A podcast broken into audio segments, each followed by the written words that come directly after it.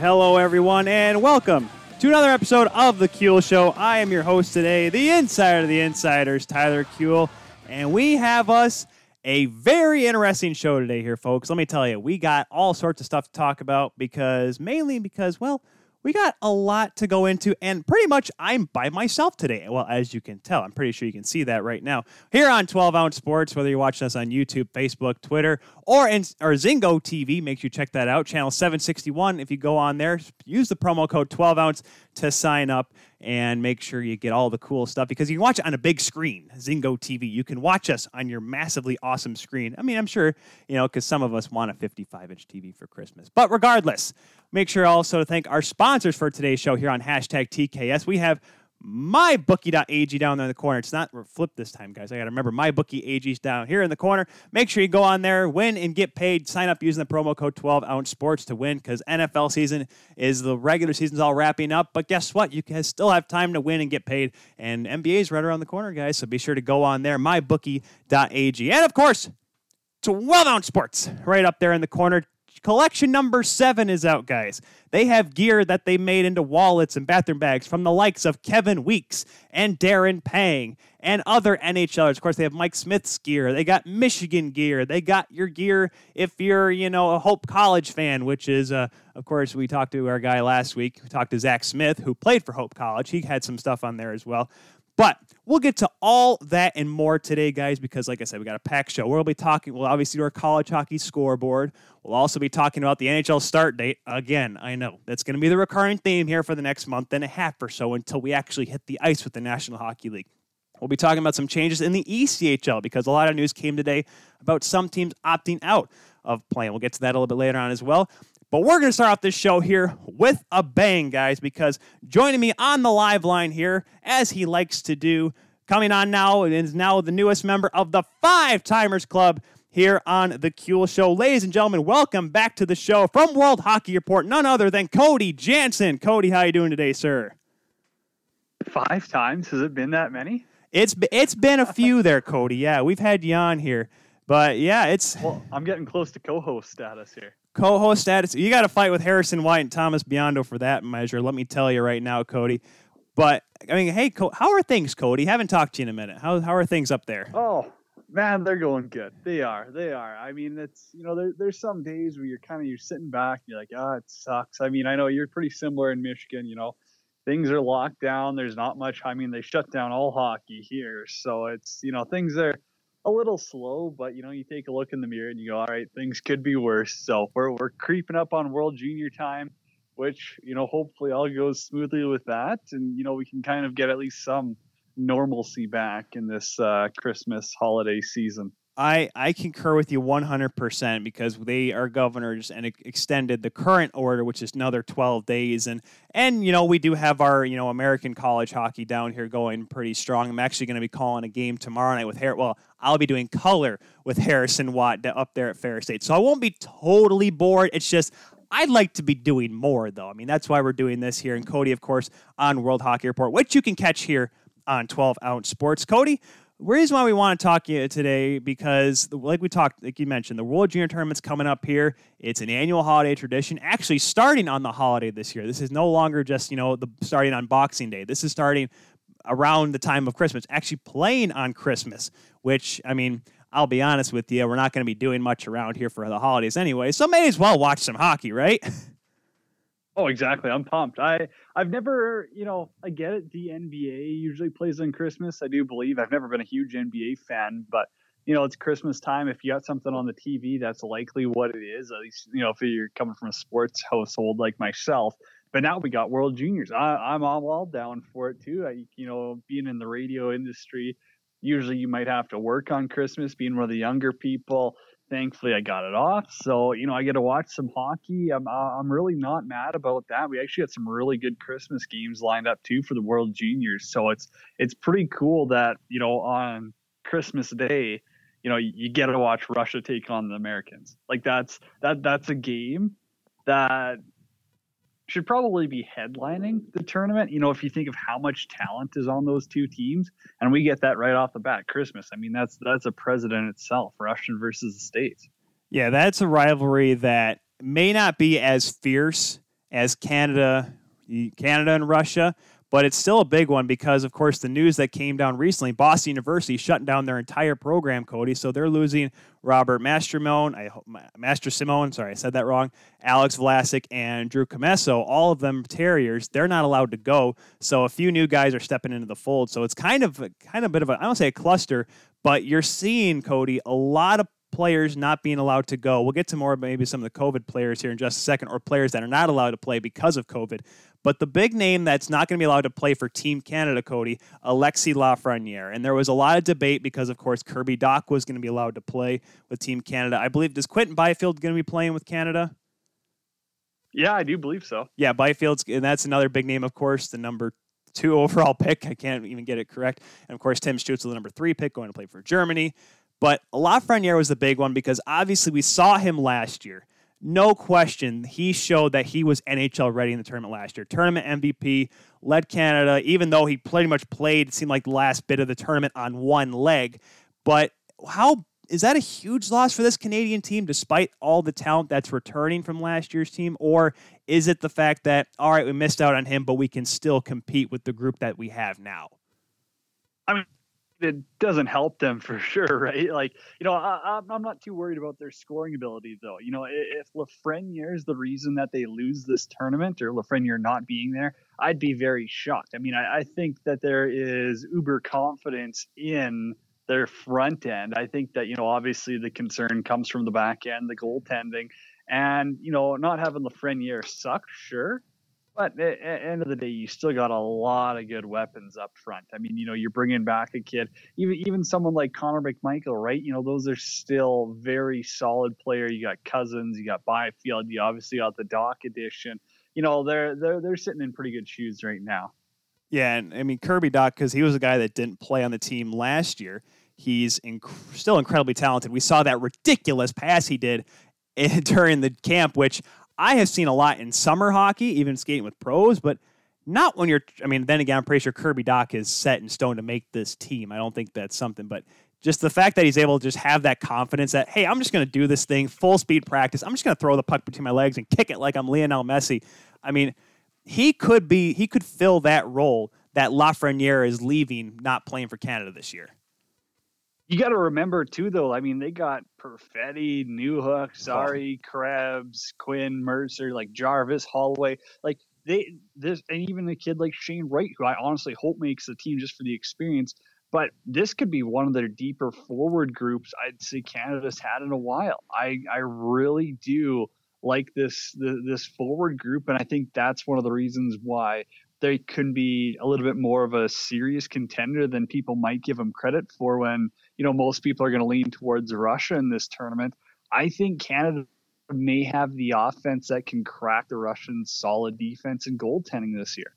That that's the thing too, because we're well, unfortunately it's been over a decade since you know Canada was used to having you know five-time champions. Of course, then again, people forget between the first five Pete and the second five Pete, there was you know 1998 losing to Kazakhstan to all the way to 2003. So I guess there was a bit of that leeway to let everyone else win the tournament a couple times, because it seems like you know we looked at the 2015 tournament, or me, 20 no, it was 2015, right? Yeah, because the year McDavid got drafted. Yep, 2015, winning in Toronto, great year, and then right back to dipping the next year, and then of course winning in seven. Yeah, no, they won in 18 because they lost in the shootout in 17. I'm trying to remember now because now Canada just talked to Zach Fucale the other day too. Great guy. Zach Fucale is great. I speaking of it. I almost I actually I bumped into him because he was playing for Fort Wayne last year, and I was do, covering or not last year, two years ago, and I was covering the K Wings for the ECHL. So I, I, bumped into him and wanted to ask him a bunch of questions, but then again, I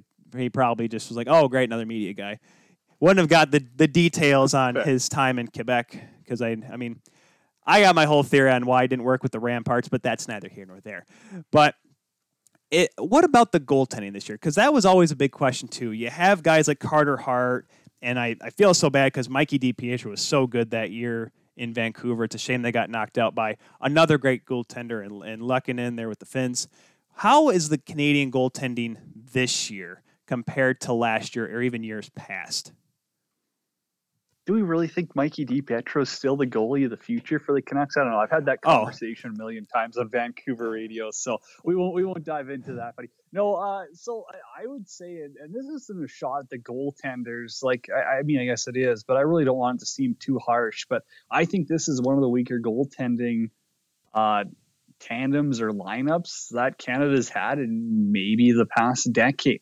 I don't see any per, like guarantee number one, and I don't think that there's a single goaltender on this list who I would be fully comfortable just you know naming a starter. I, I don't know. Like someone's gonna really have to shock me. Is it gonna be Taylor Goche, who's played on terrible dub teams? Dylan Garand, who uh, maybe a comparable would be a Connor Ingram, you know, a, a solid Western League goaltender as well. Tristan Lennox was fine, but had let in a couple of softies at camp there, if I remember right. That uh, Brett, I, I think it's Brochu, Brochu. I don't want to like butcher anyone's name here, but you know he's he played Junior C a couple of years ago. Now he's with London. Yeah. Uh, he had a great camp. He was he was the best of the five that they've had so far. So it, when it's really a toss up like this, Tyler, that's what scares me in the goaltending department is. And, and I get it. You can't choose them before the camp, or else Canada would have been running with Olivier Rodrigue last year. And I don't think they win the tournament. Not a chance if they don't have Joel Hofer in net. But you get what I'm saying when this this is definitely this is their question mark. They don't have an Askarov, they don't have a Spencer Knight, they don't have a Joel Hofer, they don't have a Carter Hart, they don't have you know the, the, there's so many. I think that Anfeld kid's back in Sweden again. He's unbelievable. Like Canada is if they've got one weakness, one Achilles heel, it's definitely goaltending this year. And, and you know it's funny because I saw that you uh, the World Hockey Report on Twitter they posted about the 2011 collapse against Russia, and at the at, at at that time, Cody, let's be honest, Canada was just coming off. Yes, they lost in 2010 in Saskatchewan, which or Saskatoon, which absolutely was. I mean, it's it was weird at that time because I was I was kind of started to cheer for Canada because obviously Jordan Eberle was still there and they had a really good goaltending tandem and Jake Callan and Martin Jones and they lose to Jack Campbell who was finally an NHL goaltender. But I I but looking at 2011, I'm like, all right, this team's still good. They, you know, ran through the preliminary round. This team's got it, right? This team's got it. And then they run into this Russian team, which at that time had talented players, but we didn't know how good Artemi Panarin was going to be. We didn't know how good that Russian team was really going to be. And now looking back on it, hindsight 2020, yes, Russia beat an ECHL goaltender, Mark Visentin. I'm sorry. I'm like, now you look back at them, like, how was Canada even in that game? Yeah, that's incredible. Hey, Adam was the one that actually tweeted out. Got to give him some kudos there. He's the he's the hockey historian, hockey nerd guy. But man, that Russian team was incredible. There was so many good players. Like when you think about it, like Tarasenko and Panarin, like we're playing second line minutes for them. That's insane. That just shows how good they were. So I, I mean, it's cool to look back. I get it. Like as a kid, I'm pretty sure I was borderline in tears from watching that game. But you know, you, you look back and I get it. Visentin wasn't great. Was he their best option at the time? I'm, I'm sure he was. But doesn't that just show how important goaltending is in this tournament, Tyler? And I know, I mean, you're a goalie guy. I'm a goalie guy. So obviously, we're going to give some favoritism. But with how much adrenaline, emotion, and all that plays into this tournament, if you don't have a solid goaltender, you're screwed. There's no chance for you in this tournament. Well, I mean, shoot, look at Finland a couple years ago. Yes, that Finland team had Kaapo and a lot of other weapons, but you don't have Ukko Pekka back there. It's a whole different team. There's not the same confidence. And of course, yes, you had Carey Price back in the day, and Steve Mason was a gold medal winning goaltender. I mean, the the way how important a good goaltender is. Listen, and I will say this: sometimes they don't all turn out to the NHL. I'll say that right now. Listen, Manny Legace was a backup for his entire career, but gosh darn it, if you don't ever mention this one performance in the World Junior Tournament, you are clearly not a true Canadian because it was amazing. But you that just shows you if you don't have a good goaltender, you're not going to win. You can have talent up front. I mean, look at I mean how good Germany could be. They have Stützle. Yes, they don't have Mo Seider, which is a crying shame. I don't know what's the problem. He looks fine in every other game he's played in this year. That's neither here nor there, though. But like that's a team that may run into a problem with goaltending. Now, yes, they have sick pads, but I don't know about the rest of the about the actual the rest of their. Unreal. I, I will say this: the goaltenders this year, Cody, because you guys have been posting a lot about them, giving them the ratings. I'll tell you, the goaltending, the pad game this year is strong. Let me tell you, these guys are really coming out with the bangers here. Look good, feel good, play good. That's the model. That's the model right there. No, I mean style comes first, right? That was uh, that. That's always how I put it. You know, if you you don't look good, why play? But uh, yeah, Bauer, CCM, they're knocking it out of the park. I think that German set's unbelievable. That's uh, that's a cool one. And you know, it's you brought up Mo Seider, and th- this is what pisses me off. If I'm allowed to say that on the show, is you know Steve Yzerman is it him that's saying don't send Seider there because we want him for you know maybe to make the wings this year? Is it his Swedish team saying no, you can't go because I believe Sweden. I mean, they've had multiple teams in lockdown now or get COVID, so like they're they're probably going to be shut down like Finland until the new year. I don't understand the reason for not letting him play, and this is the same thing. It's you know you're beating a dead horse when it comes to Jack Hughes, Lafreniere, Mo Seider let them play. But from a German standpoint, if I'm the German Hockey Federation, I am so pissed off right now. This is the best German team they might ever have. It is. It's the best team they might ever have. When you take a look at Stutz, as long as he's healthy, Lucas Reichel, you got JJ oh, Peterka, you potentially got Mo Seider on the back end. Like those guys are as like that that matches up with any top line in the entire tournament. Any top line. No question about it. No question about their power play would likely be number one or two in this tournament. Their you know their depth and their goaltending are going to be have cause them issues. But aside from that man i mean germany if, if you're a german hockey fan you got to be disappointed. I mean this is a kick in the nuts yeah, it's it's it's tough because they always talk about oh German hockey's growing. That was the talk going into the draft with Stützle being such a high pick. It was like oh man, German hockey's growing. Well, this is kind of a, a step back. And like I said, that could be Yzerman. It could be his Swedish team. It, who knows what could be the cause of it? As we've learned, of course, with with I don't want to go too far because we don't have too, too much time. But Owen Power with the University of Michigan, which I get, I want Michigan to do well, but come on. he's got the ability to represent his country. Why not let him? So let's get before we let you go here, Cody. Where do you? I mean, who? I mean, you talk about Canada really being a contender. I'd love to ask you about Austria, but I don't even know if Austria is gonna. I'm hoping. I hopefully they win a game. Fingers crossed. It'd be great, just because I like to see more teams do well, and I like those stories. But who do you think? Who, if you could pick gold, silver, bronze right now? Obviously, a lot can change before now, before game one of the tournament on Christmas Day. But what do you think the top three. Who do you think is going to win this thing? Who do you think is going to lose? And who do you think is going to win a consolation prize? That's a crazy question to uh, put me on the spot here. I, I, I like it. Honestly, I think that Austria you know, you, you mentioned them as more of a joke. I'm, I'm excited to see Marco Rossi play. I mean, that's, that that's true, just yes. one player who's always fascinated me, and I, and I get it. It's funny. It's Austria. Like I, I totally get why you're taking well, a jab. Well, look but at Kazakhstan I, I mean, though. Eh? Look at Kazakhstan a couple years ago. But Kaz- Kazakhstan never had a Marco Rossi. Germany. I mean, last year they had a good, they had a couple of good players, but like Marco Rossi is potentially one of the best Austrian born players of all time. You know, we didn't have any Kazakhstan best players of all time we haven't had really any Swiss best players of all time or Slovakian best players. Like I, I don't know, it, it's interesting. Like because a, a hat trick for Austria for Marco Rossi could be the difference in them getting relegated and them staying in the top pool. So yeah, right. that, that that's that's that's an interesting key to uh, focus on. But man, put me on the spot for uh, gold, silver, bronze here. That's a tough one. I I really I, although Sweden's having a lot of changes, I, I thought that they might be a very solid contender for bronze.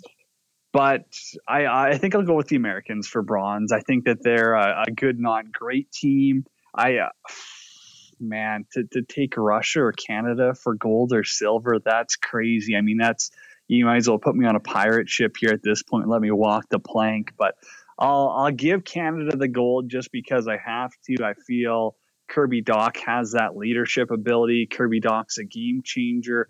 And, you know, he's going to be the reason why they can crack Yaroslav Askarov and the Russians. So it, it's not going to be pretty. I don't think we're going to be seeing any 2 1 or overtime games here this year. But I, I think, you know, Canada could probably get by with a 4 3, 5 4 game in a final and beat Russia. Ooh, that'd be a crazy one. Besides, I mean, I love to think Sweden would get bronze too, but Cody, come on, let's be honest. It, ever since they won back in 2012, what have they done? What have they done?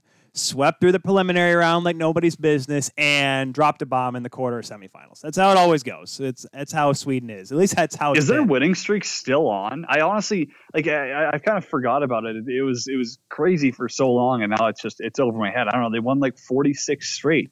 I feel like the IIHF has purposely kept them out out of the same pool as Canada, just so they have a chance to do it. Uh, because I don't think Canada's played Sweden outside of the medal round or outside of the quarterfinals or semifinals since exactly. I, am trying. I can't remember.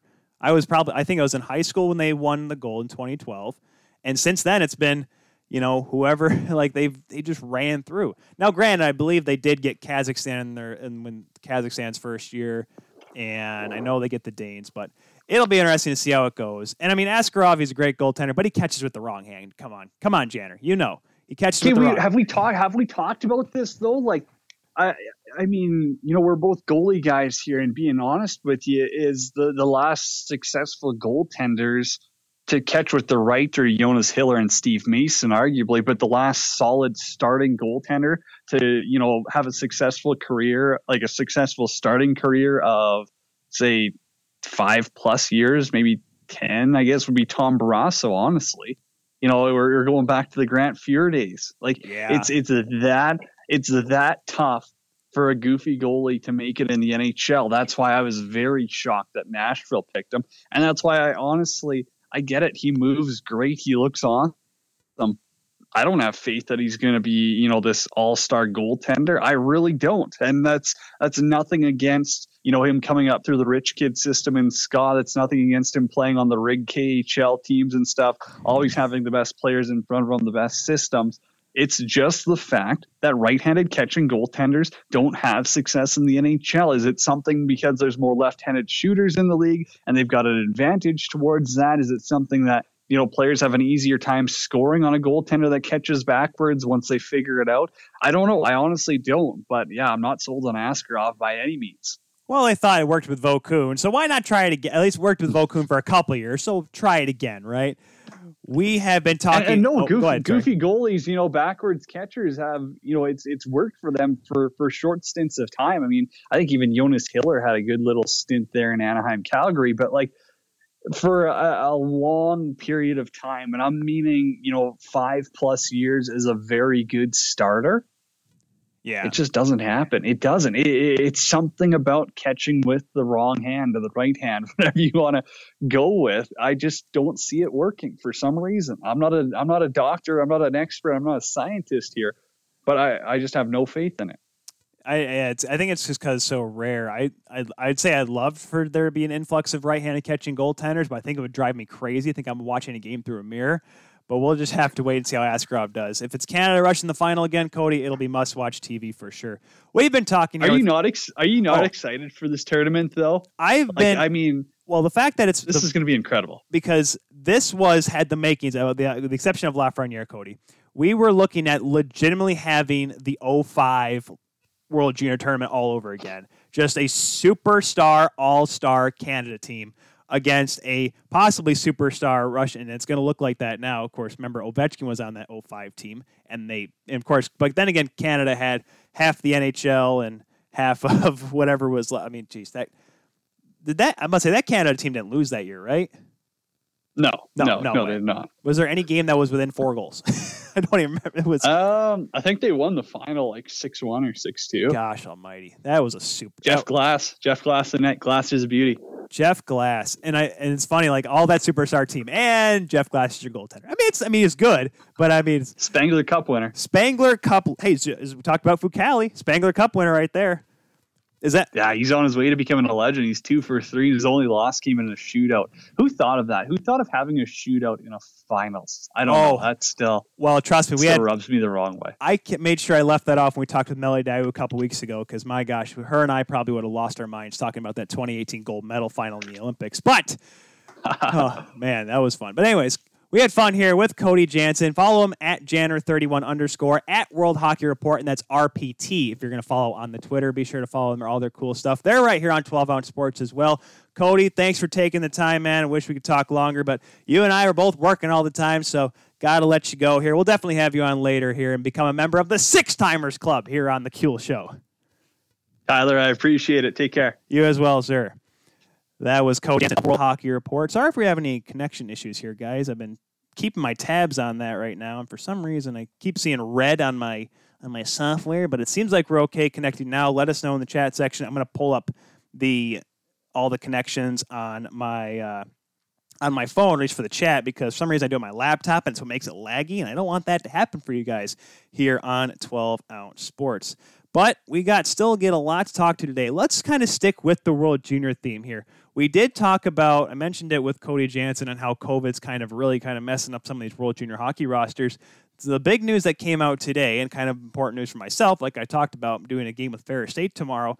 One of their goaltenders is making going to be making the trip up to Edmonton as part of the U.S. World Junior team. So the guys I talked about, Robert Mastrosimone and Alex Vlasic, defenseman for Boston University, and goaltender Drew Commesso.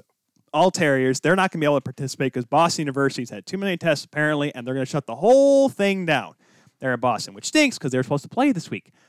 Again, they're supposed to play Merrimack this week. I don't know if Merrimack's going to reschedule, but we'll just have to wait and see with them.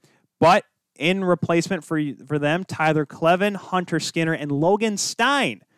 Tyler Kleven and Hunter Skinner, both guys that have played junior hockey. Logan Stein, an up and coming goaltender, a freshman goaltender out of Ferris State. Kleven was an Ottawa Senators draft pick of this past year in the second round. Skinner was a fourth round pick in the 2019 draft. So it'll be interesting to see how they do it. John Vanbiesbrouck, it says it's certainly he says, quote, it's certainly heartbreaking for Robert, Alex, and Drew to not have the chance to make our team, and we feel for them in a press release. But it's great to that have the depth that we do, and we're pleased to welcome Tyler, Hunter, and Logan. Excited to get our camp underway to continue with work with our medical staff, the IIHF, and the government of Alberta to help provide the safest possible environment everyone associated with our team. End quote. This is going to be a very interesting tournament, guys, because this is, like I said, this is not going to be the last time we're going to hear about someone going out. Uh, we talked, of course, in Swedish news, Willander, a Toronto Maple Leafs draft pick, he tested positive for COVID, so he's not joining Sweden as they come across the pond to play in Edmonton for the World Junior Tournament. Because remember, this is going to be a bubble too, guys. It's going to be a bubble. I have to remind myself to, I got to take Cody off the screen here. Sorry, Cody. Can't keep you on there forever as I center myself here. But let's let's kind of look at this here, guys, because we're going to get into this a little bit more when we talk about the NHL and the ECHL a little bit here in just a moment. We'll probably get to that next, the ECHL that is. I it, you're going to have these problems. That's why they're doing all this extensive testing now, because once you get in the bubble, if there is a positive test, we're I mean it's chaos at that point. Because thankfully we never had to have that in the NHL bubble. We didn't have any issues because everyone tested positive and no one left the bubble. Everyone abided by the rules at play.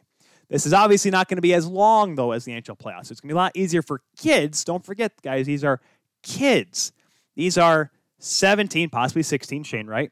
16 to 20 year olds that are stuck in these bubble, but they're only going to be there for a couple weeks. This is not a two month process because obviously kids get very antsy, right? I mean, shoot, I remember when I was 18, I was going into college and I probably bounced around more than a super bouncy ball in a mat in a very confined area. I probably bounced more around than like you know those mirrors that you saw in those crazy houses. That was me bouncing around, and it looked like it was going from every single direction. But with that said, I want I you can't wait to. I mean, I want can't wait to see, but pay attention, guys, because there are going to be some players that are initially on the roster. Obviously, Canada's coming out of their quarantine as of now. Now, there hasn't been an official word yet from Hockey Canada on how they're going to continue on with the camp heading into the tournament. Obviously, they're going to have to find a way to make sure these kids don't go anywhere. Obviously, they were Red Deer, not a whole lot to do out in Red Deer, but they're probably going to start moving them into Edmonton, probably do an extensive amount of testing at this point, right now, this week, so they can move them into the bubble as quickly as possible. So Canada may be in there before everyone else is. So there is that to consider. Now, what does it mean for overseas? Now, like like Cody kind of mentioned, a lot of Swedish teams are shutting down, that are cutting the season short. They said, guys, we can't do it. It's not safe. I know a couple guys that are playing over there in the lower levels. They have to come home now because of the problems, which means they're going to have to quarantine when they come home because they're leaving teams that are that are ending their season because of coronavirus. And this is not just in Sweden; it's happening a little bit in Finland as well. There are some outbreaks with Russian teams, and of course, we see here in the states games getting canceled left and right with college hockey. The junior hockey ranks, Quebec League right now is on pause until the new year. OHL already announced they're not going to start till February. WHL is not supposed to start until the end of January. There is a lot going on, and there's certain teams in the United States Hockey League and the North American Hockey League down here in the U.S. that are seeing ma- major pauses themselves because of the fact of certain states' regulations. Up here in Michigan, we have the Lumberjacks. They're not allowed. U.S. National Development Team. They're not allowed to play because of rinks being closed. Now, I don't know if the national development team has moved because of this. Obviously, the junior team, because if they can't train in Ann Arbor, well, they're going to have to find somewhere to go because right now, like I said, the current shutdown is extended 12 days. It's supposed to end tomorrow here in the Mitten State, but it's obviously going to be extended for almost two weeks from now, which will pretty much take us into the Christmas break. So if you're looking at playing high school hockey here in Michigan, well, 2021, it's going to be around the corner, guys. Woo, yay, it's going to be awesome. I listen, guys, I this is something that I should have seen coming but I was just that naive, optimistic that I, I kind of am sometimes. Yeah, but Tyler, you sound so pessimistic. You yell all the time. Yes, I yell all the time, guys. It's it's what I do. It's very therapeutic, believe it or not. You get all the animalistic tendencies out of you by yelling and screaming and complaining about things. But I was hoping, like, man, I can get some games in this year. If I can call at least one game, play by play, that is. No offense, Harrison. If I can do one play by play game, that's going to be a win for me this year. At this point, despite me, you know, I'm receiving schedules from my coaches that I work with at Davenport, and I see these schedules, I'm like, hey, these are great guys, but how are we going to be allowed to play? Like, that's my mindset in all this now, because I'm slowly starting to realize that it may or may not happen. And I and I have to respect that. I have to understand that, you know, the game may not happen this year. And the fact that college hockey is still going forward is great. The NCHC is in the bubble right now. They don't play tonight. Only game right now is Minnesota State and Michigan Tech. Last time I checked, they were scoreless. I have not been able to check since then. Let me see if I maybe I can pull it up here. I had I had the stat line up here. Click. There we go. Going up to my good friends there. Still 0-0 in the second period, according to the Michigan Tech stat sheet in that game up in Houghton, Michigan. So I I, I want to think that, you know, that'll go on and that's going to be awesome. Obviously, NHL is going to want to come back. Like, so we'll get to that a little bit later on. The AHL is going to come back. The ECHL is coming back in some capacity, but it's going to be very minimal because as of today, the Cincinnati Cyclones said they're going to opt out of the season. The Idaho Steelheads and the Kalamazoo Wings, the K Wings, right down the road here from us, they're opting out. And I'm also hearing that Fort Wayne may pull out here soon as well. So there's a lot to be kind of keeping our eyes on here because the ECHL, now once again, they're kind of seeing what's going on. Obviously, in the South and out West a little bit, it's a little less strict on how they treat the coronavirus guys. So it may be easier for them to play because, hey, government doesn't care, cool. Heck, I'm pretty sure, I don't even know how bad it is down there. I mean, watch an Alabama Crimson Tide football game. It's about half, guys. They may say, oh, it's only 40%, 30% capacity. Guys, watch the game back. It's it's half. They they are going to fill as many people in that stadium as they can. That's just the law. That's just the truth, unfortunately. And of course, we're seeing some issues with California teams not being able to play, which may affect the National Hockey League as well if they don't get exception exceptional status. Do the Ducks, Kings, and Sharks and obviously, that would include the American League teams in Bakersfield, Ontario, and Stockton. So, like I said, we'll have to keep our eyes and ears open for that. Oh, San Diego as well. Almost forgot San Diego. Is that all of them? Well, I guess the San Jose Barracuda as well, but that goes to San Jose. But you're kind of seeing a theme here. And yes, you keep hear you see it in the news. I see it myself. I work in a news, I work at news radio. There is obviously possible vaccinations getting approved of. But that's the thing, though, guys. It's going to be frontline workers. My nurse wife out there in the living room. You're going to see those people get them first, you know, nursing homes, and then it's going to trickle down from there. Uh, until it gets to hockey players, like athletes itself, that's probably pretty far on the totem pole, guys, on who's going to get a vaccine if it, if it obviously ends up working and it, when it becomes available to the mass public. We're going to be, we're like at the level of citizens. I mean, obviously, there'll be big corporations that are going to get the high profile athletes, like the major sport athletes. They're going to uh, probably get it first. But by the time it gets down to the college ranks and junior ranks high school ranks and all the way down to just your everyday person, guys, we may be look, we may be saying, is it Labor Day already? Well, not already for some of us, because geez, 2020 between March and Labor Day felt like three years. But regardless, the hardest thing that I'm pretty sure you at home have had to realize, and myself included, just ask Kelly, is the fact that patience here is the most important thing to have during these times. That's why the National Hockey League is tough because we just want some normalcy back. Just give us the game back. Just give us hockey. And that's why the World Junior Tournament coming up here is so important because for us, you know, for me, the 26th is not the Christmas hangover day. That is the day after Christmas, which means hockey. Canada versus Germany. Well, sometimes Canada versus the US, but the World Junior Tournament starts back up again. That's what we are, I guess, instilled in our bones and our program to do. Watch hockey right after Christmas. Some people, it's bowl games, it's football. And yeah, I'll watch some college bowl games. But if there's a hockey game on, shit, I'll watch it. Heck, I'm not going to lie, folks. When I was at the GLI last year, I'm up there at the top with, you know, a bunch of great scouts, players up the and of course, former players, you know, statisticians, other members of the media. I'm doing my writing for for the hockey writers. On my screen is Canada playing. I believe they were playing Slovakia. Was it Slovakia last year? It could have been the Czechs. Regardless, I was doing that. I was watching the game, but I was also watching the game on the ice because it's so. I mean, that's literally what it is. And for me, it's the GLI and the World Junior Tournament. I was fortunate enough to be at both at the same time, so it worked. I mean, not at both, but I was able to be present in mind at both. So getting to the getting back to the point at hand of having these COVID tests and seeing players go in and out. The reason why it's a big story right now for the World Juniors, for Team Canada, that is, is because this is really the first, or for the United States, pardon me, is the fact that this is the first, the first big wave, like, you know, three players, all from one college program, being told to stay home. This is not the first time. This may not be the last time. This may not be the last time for the United States. Maybe something happens with Team Canada. Who knows? We're going to probably see some issues with players, not just in Sweden, maybe some Finnish players, maybe even some Russian players that may have to pull out because they test positive. There is a lot to look at here, guys. There is a lot to just take in, and you're going to have to understand there will be some players that, you know, who knows?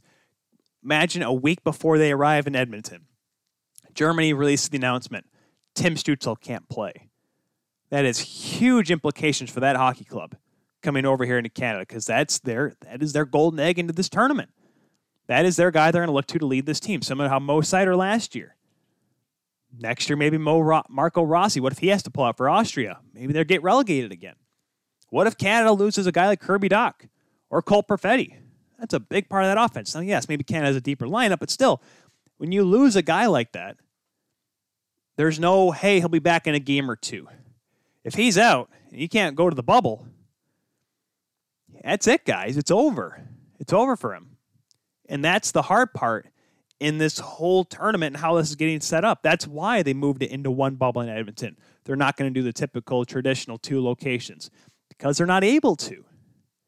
So I'm really I'm I'm watching this and I'm paying attention to this because there could be a lot that can happen here in the next couple weeks before the tournament before they move in.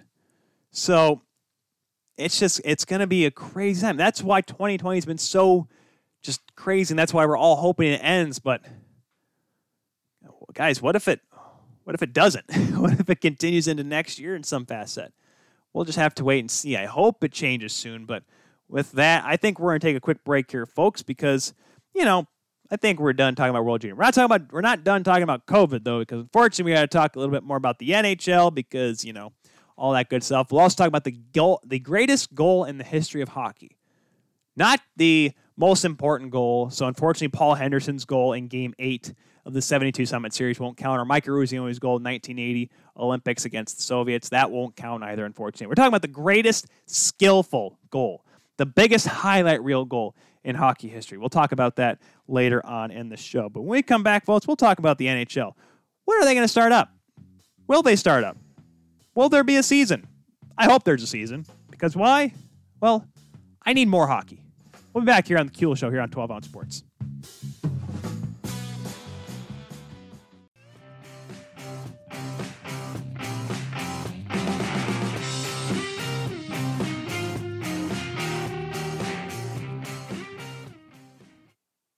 We are back, everyone. Oh, well, that was um, interesting to, to, to, to, to, to, to, to say the least. So I'm back here. Hi, I'm Tyler Kuehl, everyone. Your Inside of the Insiders, your host for today's show. And yeah, it looks like we're all good. I don't know what happened to my internet all of a sudden. I know it was starting to frizz out during Cody Janzen's interview, which stinks because it was such a great interview. And of course, I talked in length about some possible issues with the World Junior Tournament, COVID 19, and all that stuff. So we're okay for now. As far as I know, we're all good. So everyone, everyone, I think it's going to be okay. I should be able to make it through. As far as I know, we're live. Tell us we're live here. Jump on it. Jump in the chat whether you want to, or jump on the comment section whether you're watching us on Twitter or Facebook or Zingo TV as well. Channel 761 here on 12 Ounce Sports. It is that time again, folks. It is the best part of the show in my eyes. Well, not maybe not the best part of the show one of my favorite parts. One part that I just I enjoy doing because, well, you know, I, I write about college hockey and I like following because it's it's such just a fun sport to follow because these some of these kids may not make it to the big time. Some kids may. I mean, obviously, there's been a lot of great guys. Obviously, from Ferris State, you have a guy like Chris Kunitz, an Olympic gold medalist, World Championships player, played you know four-time Stanley Cup champion. Of course, Jonathan Toews played at North Dakota. Curtis Joseph played at Wisconsin. There's a lot of great players. So, folks, it is that time for none other than the college hockey scoreboard. Oh, yes, let's get that drum line going, folks. Let's get her going here. We're starting off strong here today. If I can get my, my thing up here, right? There we go. We got the college hockey scoreboard starting off on Tuesday, we had a lot of action that time, guys. A lot of action throughout this entire week with the NCHC. Start off in Atlantic hockey. Holy Cross beating Bentley 2 1 in overtime. Andrew Dumarscu with the overtime winner for the Crusaders. In NCHC action, St. Cloud State beating number 17 Western Michigan by a score of 4 to 3. Nick Perbix, the game winning goal with 27 seconds left, goes off of a Broncos defender and in. He and had goal and an assist for the Huskies. Number three, Minnesota Duluth also beat Nebraska Omaha on that day. Kobe Bender for the Bulldogs. One goal and one assist for two points in the 5 3 win over the Mavericks. Non conference action, Bowling Green, number 18, defeated Robert Morris 6 to 3. Will Cullen had a goal and two assists for three points. Cameron Wright, one goal and three assists for four points for the Falcons. In NCHC action on Wednesday, number four Denver beats number, or excuse me, the Bulldogs beat number four Denver Minnesota Duluth going starting off the season 2 0. Two third period goals. Jackson Cates and Kobe Roth ended up being the decider. Cates went one goal and one assist for two points. And also Miami fell to North Dakota, number one North Dakota, winning 2 0. Adam Scheel with a 19 save shutout for the Fighting Hawks. Big Ten action, as you see there, Michigan getting a 3 1 win over Penn State. Strauss Mann 38 saves, Nolan Boyle a goal and an assist. On Thursday, Penn State finally gets their first win of the year and a wild 9 5 win over the over the Wolverines. The guys, this one was crazy. The lead changed four separate times in this game. There were there were four lead changes. Sorry, four lead changes. Seven goals were scored in the second period alone. Nine Lions had multi-point games. Art Talvitie and Bobby Hampton each had two goals. Jared Westcott a goal and two assists in the win for the Nittany Lions. Also in Big Ten action, Minnesota knocking off Michigan State with a 3-1 win. Scott Reedy five goals in the team's first six games. That made it four and five on that night with a goal and an assist. Jack LaFontaine, 24 saves. And the Sun Devils, you know, Arizona State knocking off Notre Dame on the road. Two goals for Jax Murray, 31 saves for Evan DeBrouwer and Matthew Copperu. Two goals and an assist. Also in that game, Wisconsin, or also on that day, Wisconsin falling to the Buckeyes. Ohio State winning 4 to 2. Tommy Nappier, 37 saves. In NCHC action on that day, you had the Omaha, Nebraska Omaha fall, beating Western Michigan in a wild 10 to 2 win. The score was 3 to 2 at the halfway mark of the hockey game, but then seven unanswered by the Mavericks put the game well out of reach. Jason Smolich, a goal and four assists for five points, set an NC, tie in an NCHC record. Matthew Miller and Chayse Primeau each had 3.9s as well. And now, as we move over to Friday, going over there, Sacred Heart in Atlantic hockey action. Picking up the win over Holy Cross 2 1 victory. Ryan Steele and Mark Marcel Godbout each having a goal and an assist. Josh Benson, 38 saves for the Big Red.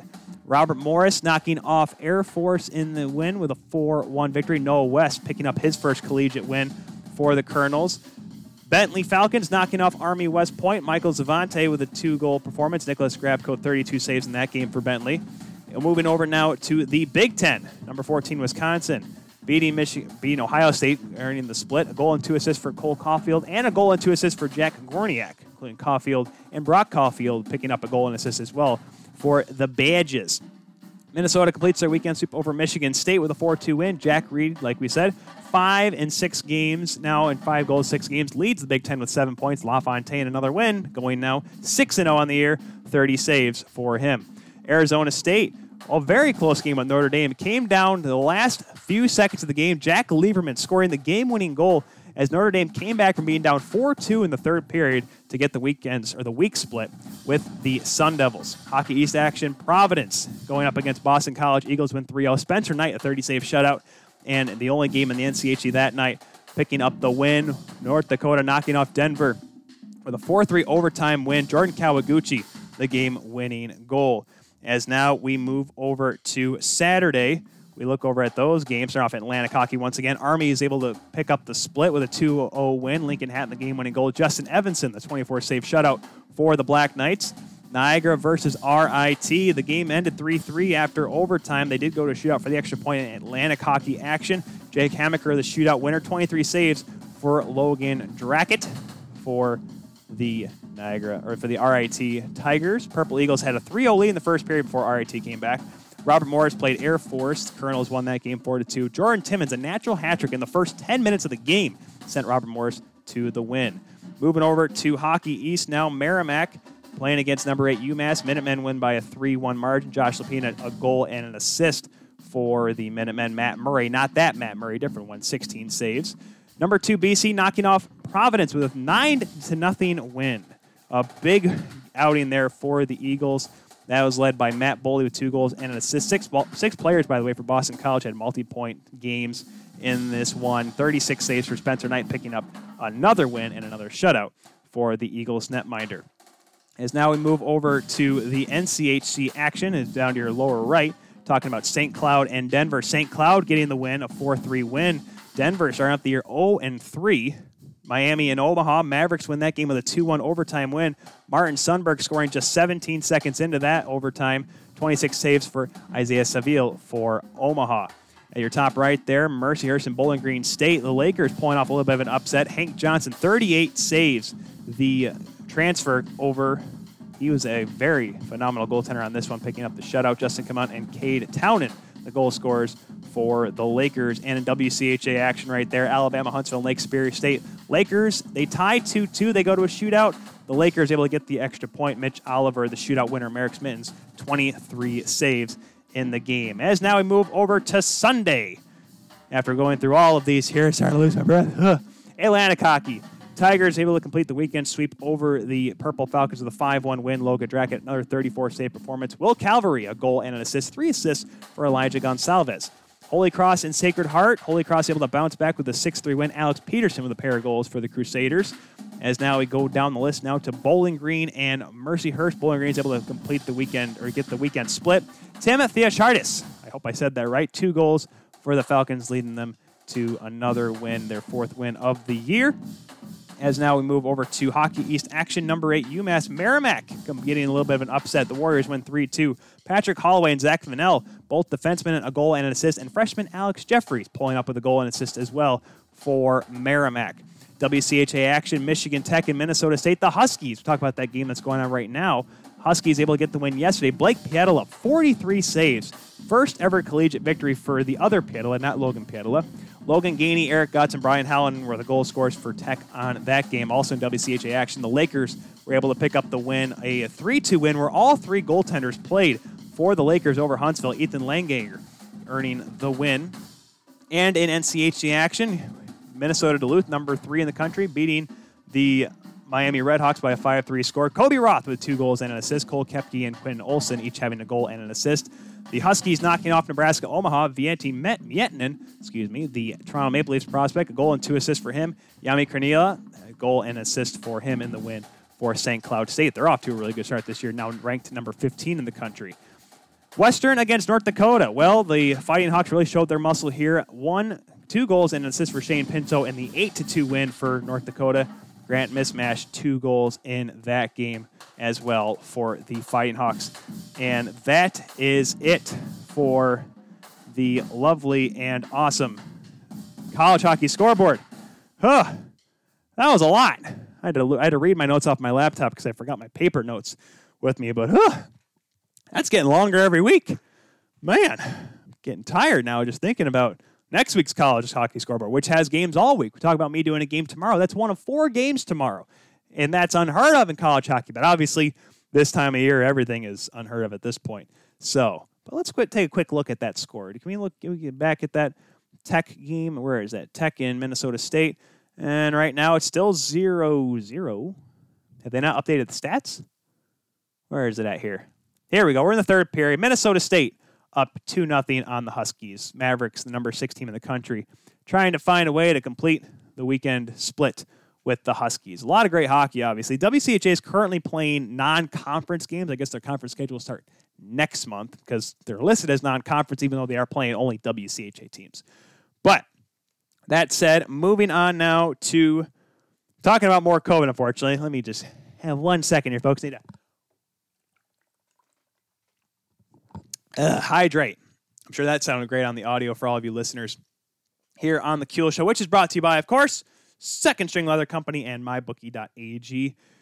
Let's get into the the NHL start date, which has become obviously the big talking point over the past week. Bettman saying possibly January 1st, a work in progress.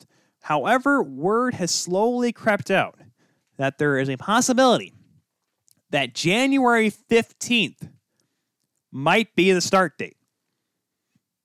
Now, what does this mean?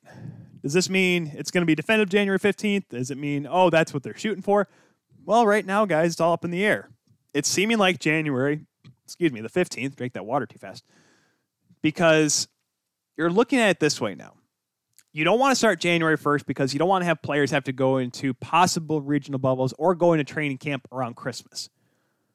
So you say, all right, guys, let's let's wait until the middle of next month. Report after the new year or before the new year, because we obviously we've seen tests go around. So a lot of, I mean, St. Louis had a little bit of an outbreak. Vegas had a couple players test positive. I'm not sure if Tampa had any.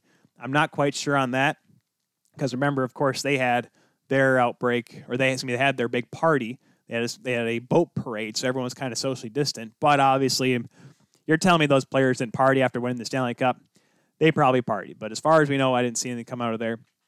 So there's still a lot to be looked at here if you are the National Hockey League. Because obviously, there is still that overhanging issue of the obviously the deferral with the players. The last time I reported it, the league was looking for 23%. And there's been a lot of people on both sides said, well, the players deserve the money, but then there is the ownership. And I remember Brian Burke had a couple really good radio hits saying that the players are going to need to take a haircut this year. Those are his words, the haircut. Makes a real good point. I don't think I need a haircut myself. My hair keeps falling in front of my face because I didn't put anything in it today.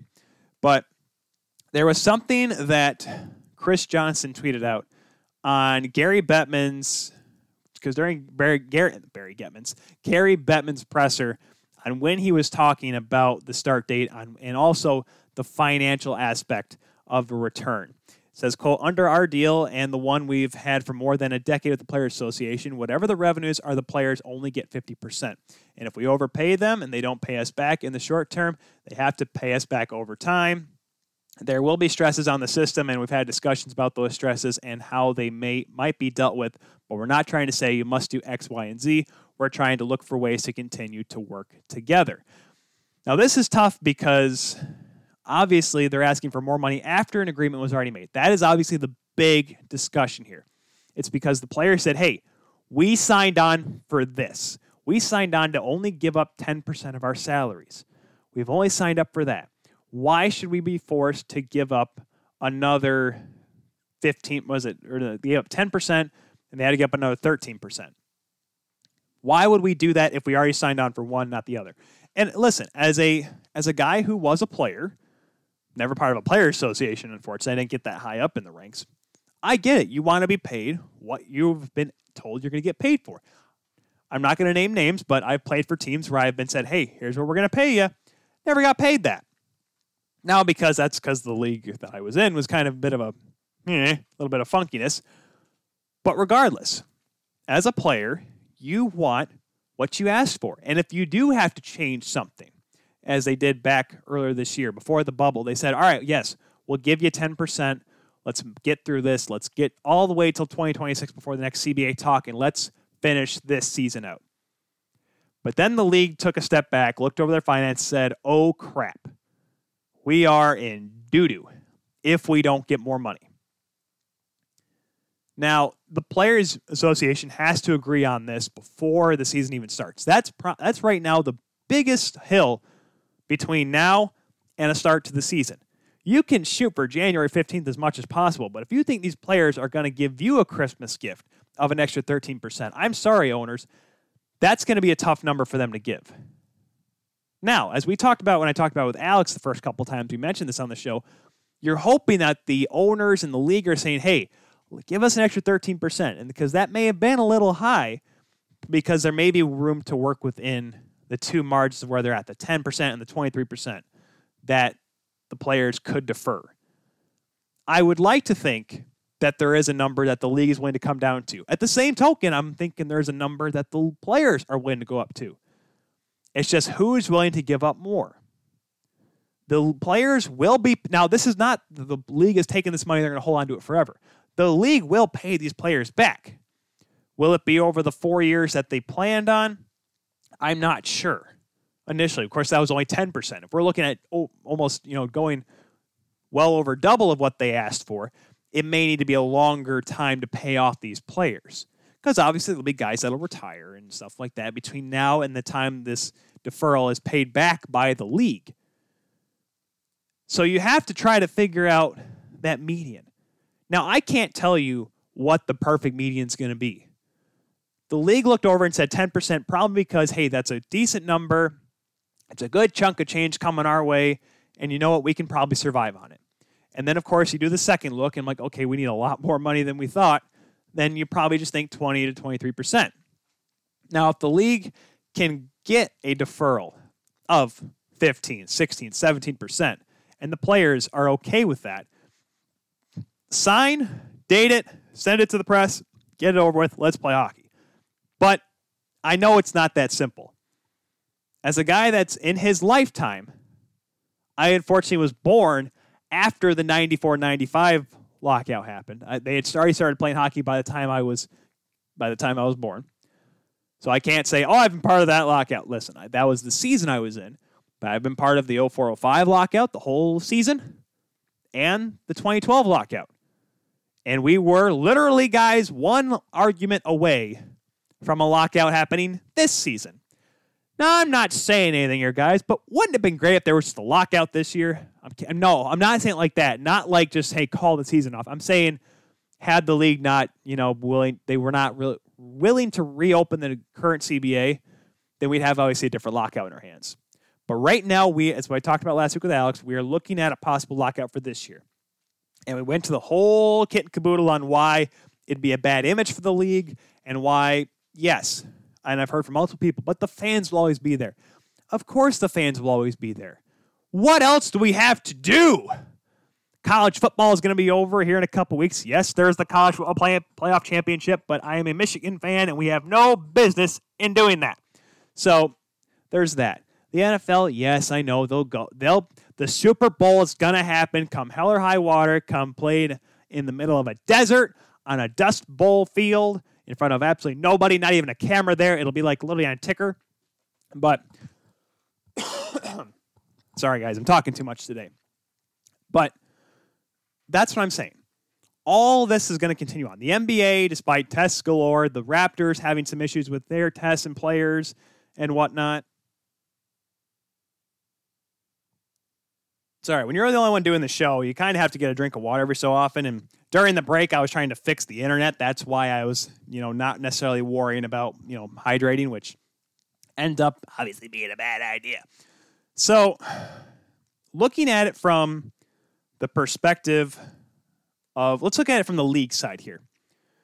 They're setting the date for the 15th because, as I said before, all right, guys, hang out in the holidays be smart, be safe, sign the deal. Players say, we like that idea. January 15th, yeah, we could spend the holidays with the families, an extended holiday, something we really don't get to do that often. Because typically, the NHL will, they typically don't play on Christmas Eve, but they'll play the 23rd, they'll play on Boxing Day. Those two days off are literally fly home, kiss the wife, kiss the grandparents, kiss the parents, whatever, all that stuff, say hi to your cousins and all that, and back on the road you go. Now, Obviously, a little bit more time this year. But the biggest hurdle is the money. We may honestly, guys, because we've seen the NHL play in the middle of January. I talked about the 2012 lockout. They didn't start until January the 19th. I believe the 19th. 19th of 2013. It's 18th or 19th. It was in the middle of January is when they started. They didn't start at the beginning of the year. They started literally almost past smack dab. That made no sense, I know. But they started later on in the month. It wasn't like an immediate, all right, we're in the new year, let's play hockey. No, this is going to be a little bit longer of a process. The difference was that it was at that point, they were in the middle of a CBA negotiation, they were able to get it worked out, and the players understood the money value.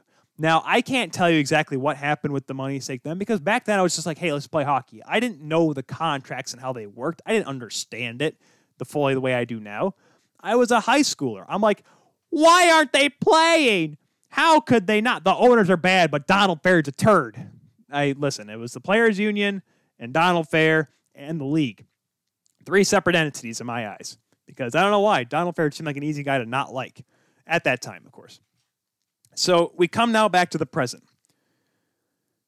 If if they can't come to a decision soon, because right now, guys, the word is, as I talked about, we talked. Alex said 42 games. I think he said 48 games. I said 42 games. Apparently, the league is looking at 52 or 56. One of those two numbers, because obviously someone is putting together schedules as we speak of possible scenarios, which could mean the cup could be awarded once again in early July. However, they would be able to say, all right, guys, listen, you get two months, enjoy them, come back to play.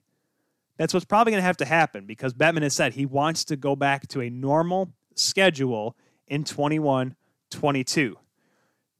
And, you know, whether that be for the Seattle Kraken's sake, whether that just be for the league's sake, whether it be for us fans who just want to go back to normal. Isn't that all we want? Some normalcy. But they need to get that done sooner.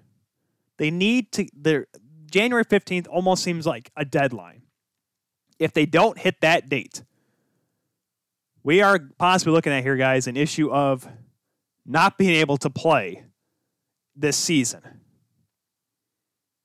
I know it's an entirely scary thought, but that's the thing, too. And this is what Brian Burke said on the radio all last week. You can either get paid less of what you want or nothing at all. I can you want 50 bucks. Fine by me. I can only give you 35. I can only give you 40. You don't want 35, 40, you want your 50 bucks? Okay, how about I give you nothing at all? It's literally like your parents saying, well, uh, there, uh, Timmy, uh, I can give you four cookies. I know you want six, but if I can only give you four, but I want six. How about I give you none at all? Well, then. Now, yes, does that sound very down very basic level and kind of childish? Yes, it does. However, do the players want something or nothing? That is the issue they're going with. And I get it. The players want every dollar they deserve. And you know what? Those guys have put in all the work and effort to obviously get to that point in their careers. And they deserve that money.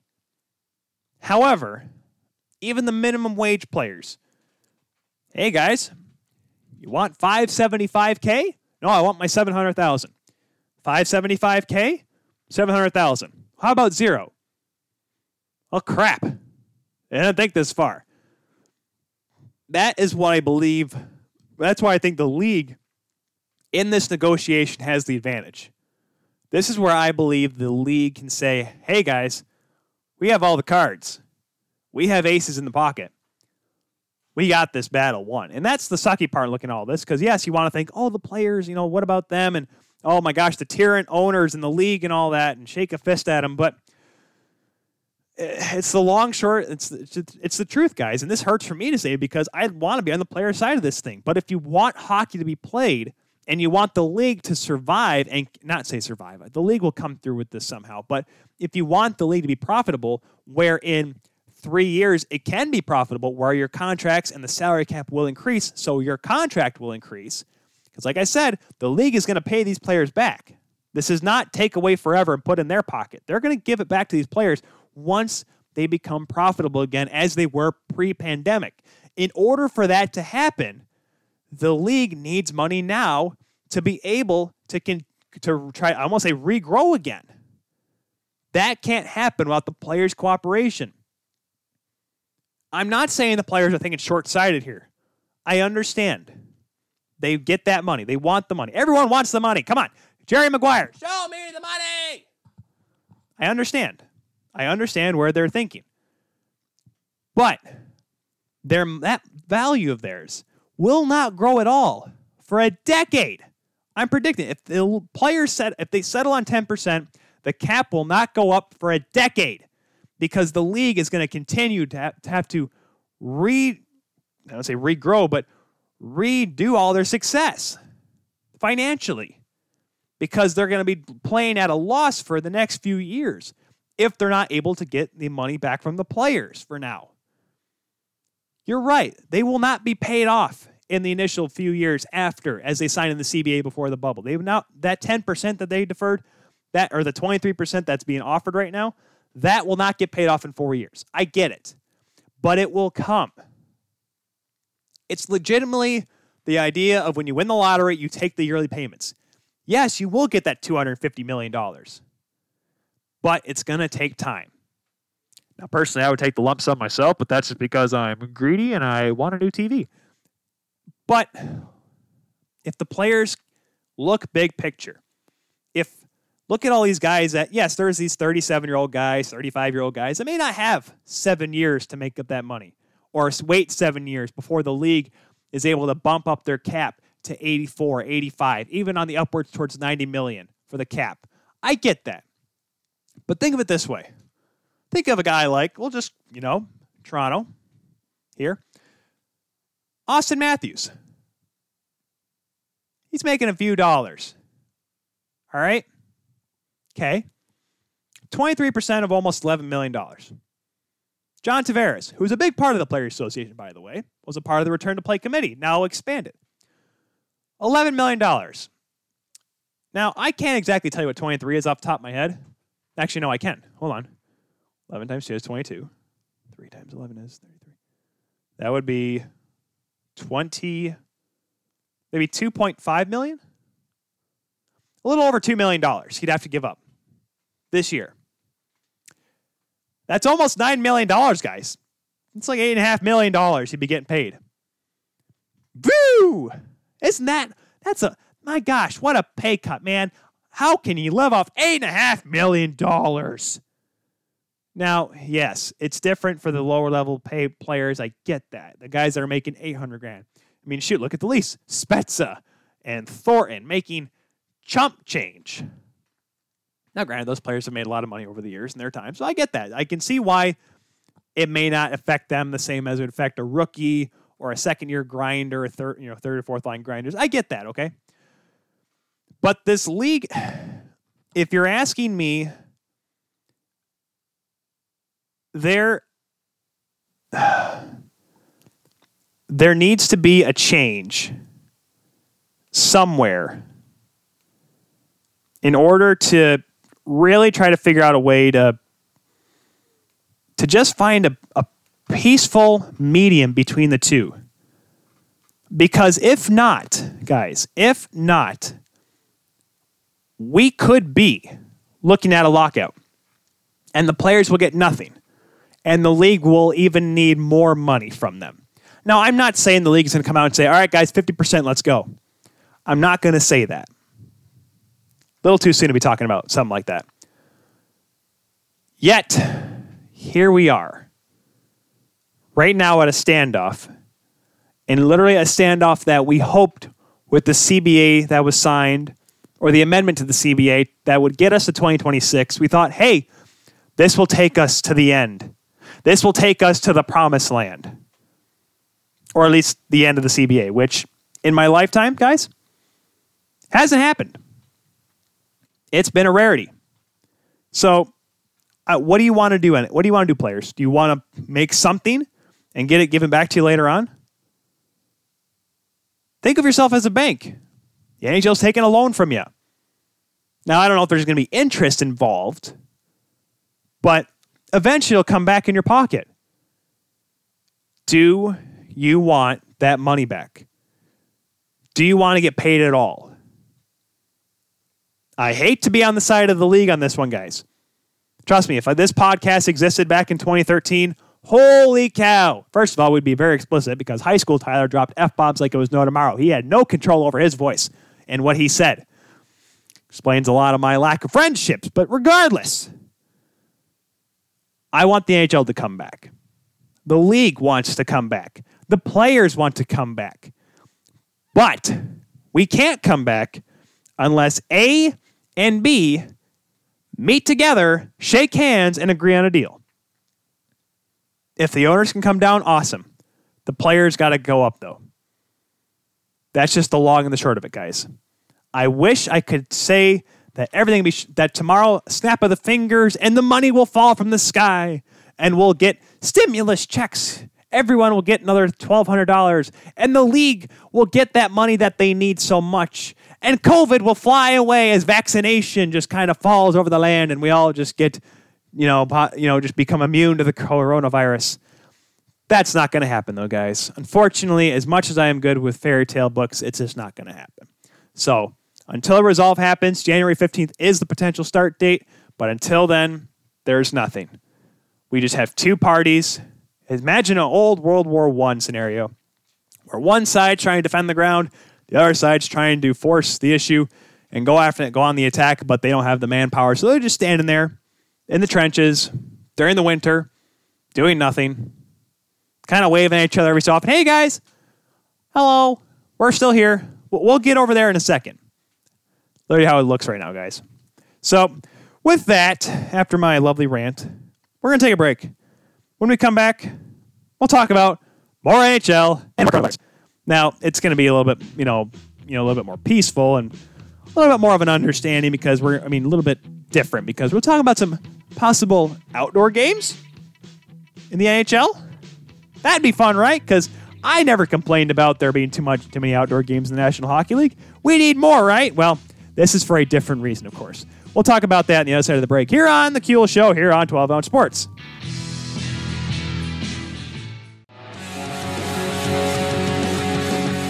And welcome back, everyone, here to the Kuehl Show here on 12 Ounce Sports. Tyler Kuehl, the Insider of the Insiders, here for you in the last hour today's program.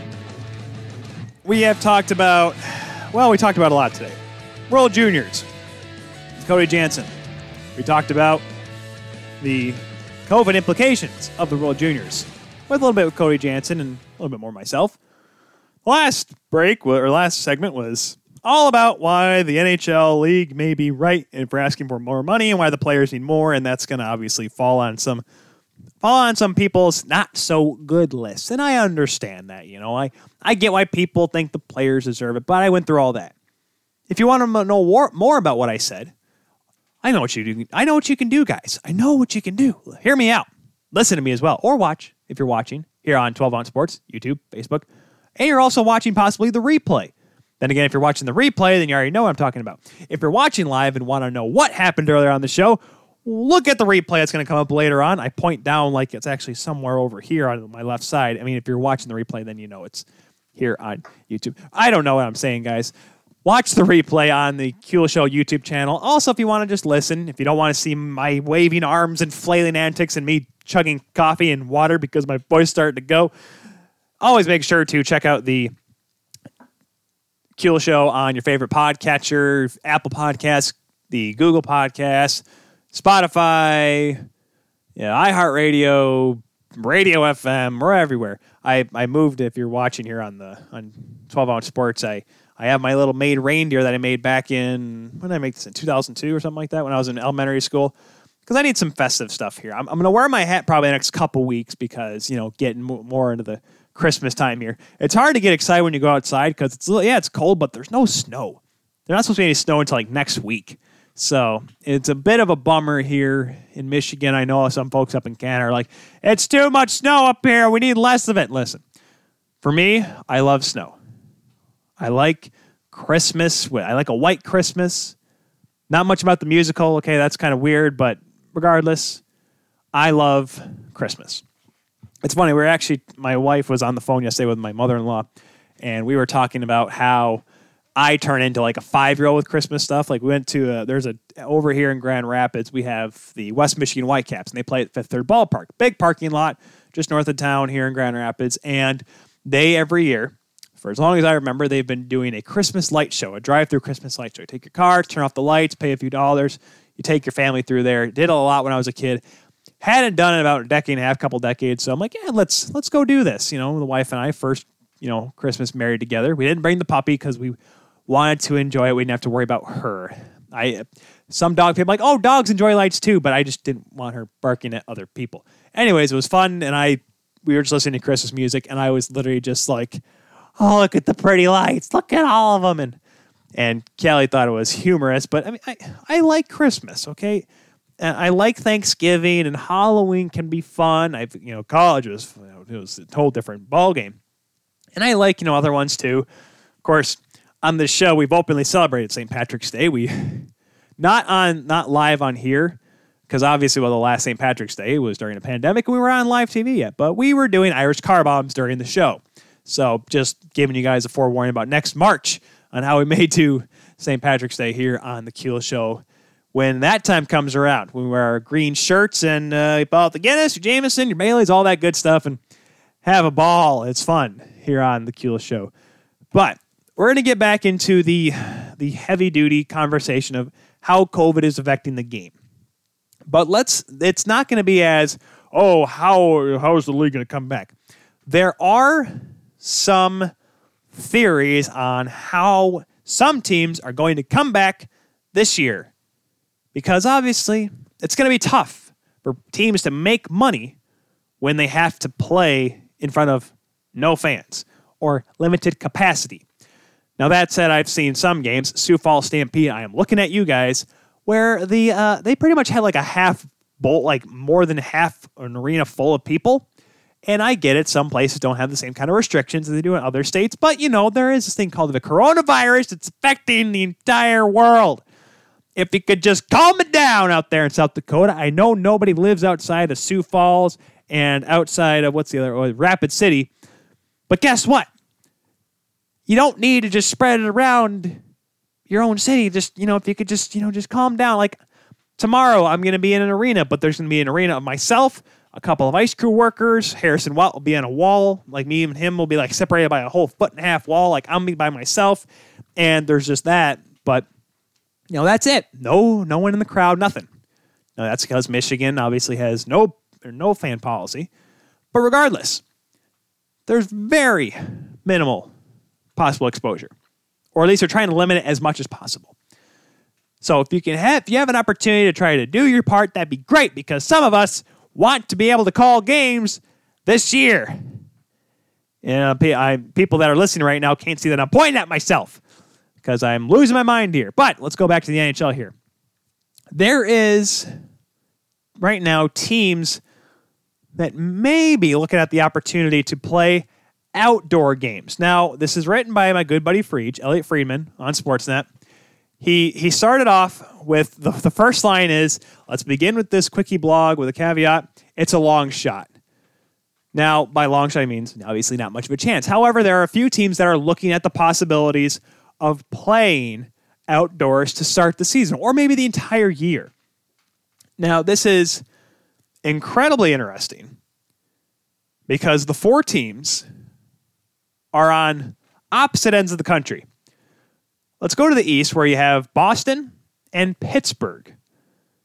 Now, so the Boston Bruins are looking at the possibility of playing at Fenway Park, not Foxborough. They're not going to go up there. They're going to stay in town. They're going to play at Fenway, as they did back in the 2010 Winter Classic. And of course, there have been a lot of Fenway Classic, or I forget what, do they call when they like Boston plays BC. I believe it's the Fenway Freeze or Freeze Fenway. I forget what it's called, but they play games. It started becoming almost an annual thing to play hockey at Fenway Park in Boston, following that Winter Classic in 2010. And the Pittsburgh Penguins have looked at both Heinz Field and PNC Park. Now, the I don't know about the PNC Park. I don't think they've ever played there yet, and they played at Heinz Field. Pittsburgh has.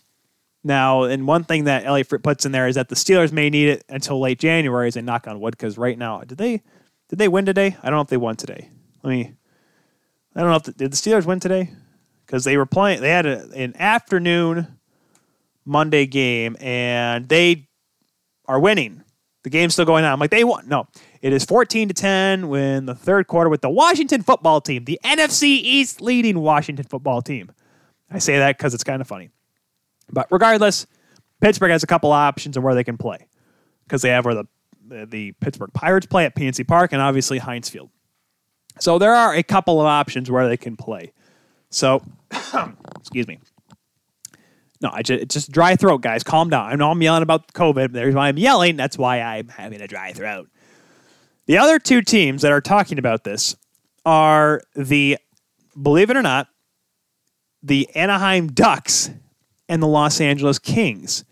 Now, what makes this interesting is because Anschutz Entertainment Group owns Dignity Health Sports Park, which is located 15 miles from the Kings' home at the Staples Center. And well, now where? Let me think here. Do, do, do, do, do. The Kings are the first idea because the owner, the owner group of the Kings is Anschutz Entertainment Group. Now the Ducks could possibly join them as well because obviously you can put. I think they have more than obviously they have only a few different locker rooms there, and Dignity is the home of Major League Soccer's LA Galaxy, which is only twenty seven thousand. You know, it's a very small stadium, twenty seven thousand seats, but you don't need a whole lot. Now, yes, California right now is just an absolute dumpster fire in terms of restrictions. Very strict out there. Heck, the 49ers are playing in Arizona. That's how bad it is out there. Now, I don't know about the Chargers because I don't think they have any home games anytime soon. I don't know what their thing is. Same thing with the LA Rams. But they could, the Kings and Ducks are looking at that idea. Now, obviously, with the restrictions, that kind of limits it.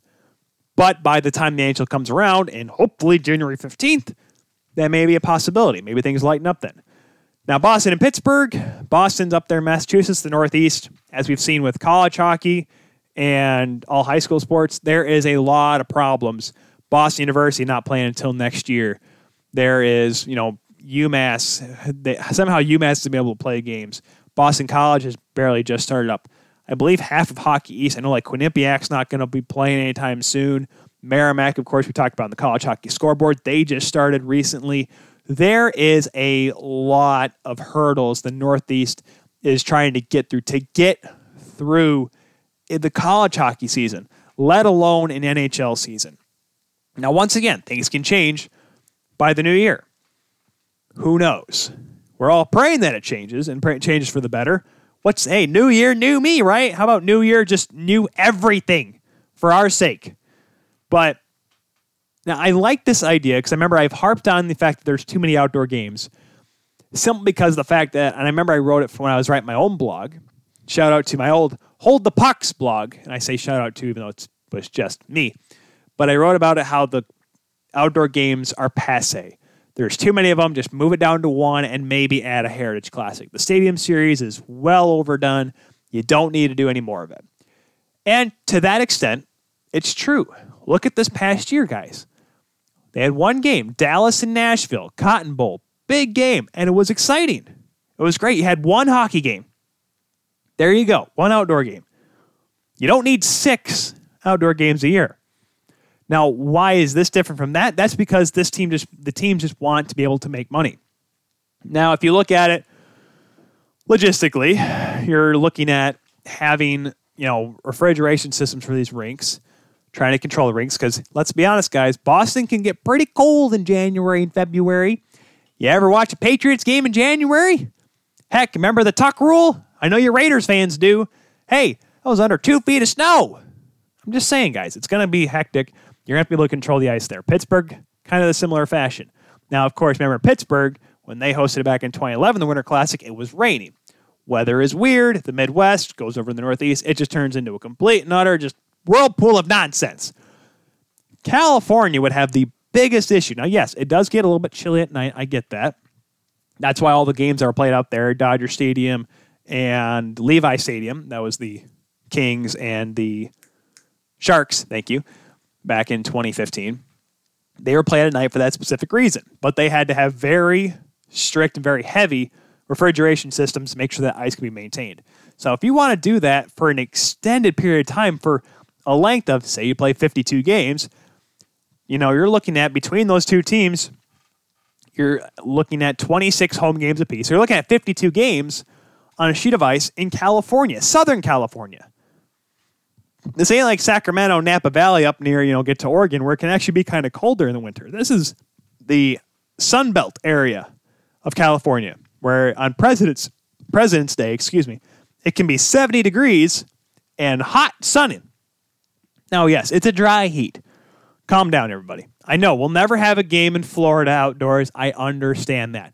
But, mother of goodness, it's going to be awful if you're going to try to pay all that money to try to refrigerate an ice surface in California because they're not going to let you play on synthetic ice in the National Hockey League. Okay, that's how you ruin the game. Okay, because as soon as as soon as there's anyone that picks up a whimp of an idea that we can play on synthetic ice, every sheet of ice in the entire league is going to turn into absolute garbage because every league owner says, "Let's save a buck or two, guys." Woo! The league won't allow that to happen. I I pray they don't. So look at it from the perspective of the teams, though. They want to try to fit as many people as they can. Instead of having 2,000 people at a game, they want to have 10,000. Now, I was trying to look up some of the rules and laws and regulations because each state's different. Right now, before the pop, before this epidemic order here in Michigan, we were allowed to have, I think it was about 25 to 30% capacity outdoors for outdoor events, which includes sporting events, concerts, whatever. Socially distant, of course. Well, obviously, you have your family, and there were some high school stadiums that I went to that didn't really practice that, but I digress. I believe it looked like a similar facet was going on in Massachusetts and Pennsylvania, where they could allow about 20 to 25%. So I like to think that there is room for opportunity to have people there. And just making sure that everything's okay. I had to make sure all the I, there was no one in the chat because I, like I said, I check on my phone to make sure we don't have any internet connectivity issues here as we have had already in the show.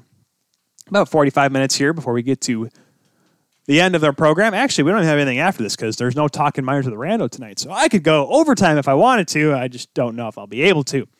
By that, I mean, I don't think my larynx can get through it. Larynx? Larynx? I don't remember what it is. I have to ask the wife. The, my throat, guys. It's not bad. I'm just talking a lot and I'm not yet conditioned. If this were the middle of the hockey season, where I'm calling games every night, my throat would be a little bit more conditioned. So maybe this is good. So when the time comes that I do get to call a game, whenever that may be, I'll be ready. As I almost throw my headset off, shaking my head like a buffoon. So the outdoor games will be good just because you have the opportunity to have more fans. But it's seemingly like there is a possibility that's going to almost cost more than it would be to just accept a loss with ticket revenue playing indoors because now it has not been ruled out yet. There is still the bubble possibility, guys, which would completely eliminate any ticket revenue for any of these teams. So, unfortunately, we can't prove them. The outdoor games is a great idea, great concept, but the money involved to put it on is going to cost teams more than it would be to play in front of a very a relatively empty barn.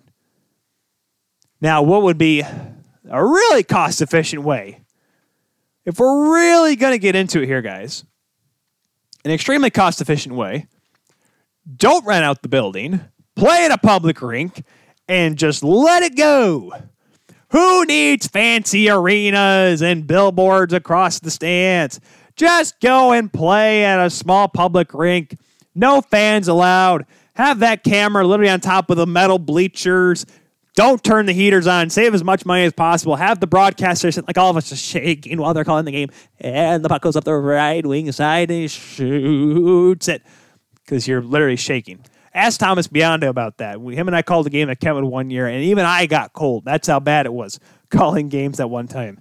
So the outdoor games would be interesting, but I I just don't see it being a logistical option for teams that are trying to save money to spend more money to put more outdoor games in. Because yes, you may be able to sell more tickets, but at what price though?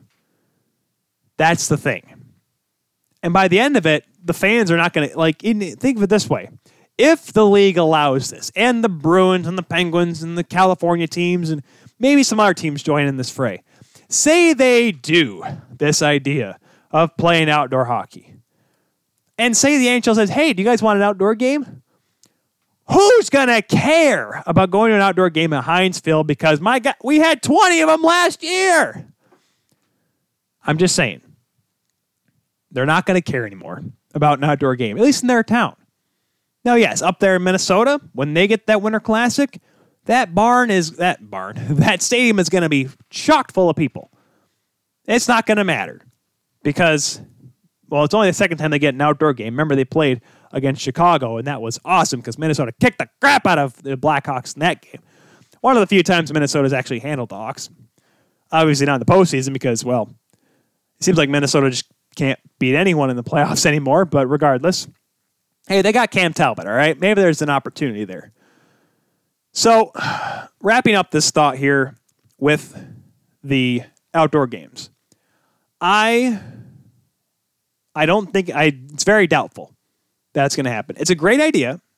Great vision. At least someone's thinking about how they can try to make money, but financially it's be more of an expense, more of a risk than it would be just play in your own arena, family and friends only, close relatives, whatever. Call it good. Take the loss for this year as minimal as possible and get ready for next year. That's what I'm looking at. Now, yes, folks, that means pretty much means the 21 22 season. There's not going to be a ticket in the entire NHL, with the exception of the Florida Panthers. That's going to be under 50 bucks. Just saying, because Florida, they're cheap.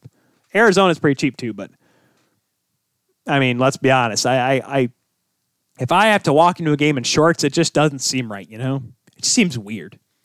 But moving on here, in what seems to be the last section of our program here tonight, we're going to be talking about the greatest goal of all time. Now, this is something that I've been monitoring. This has been put on by Sportsnet.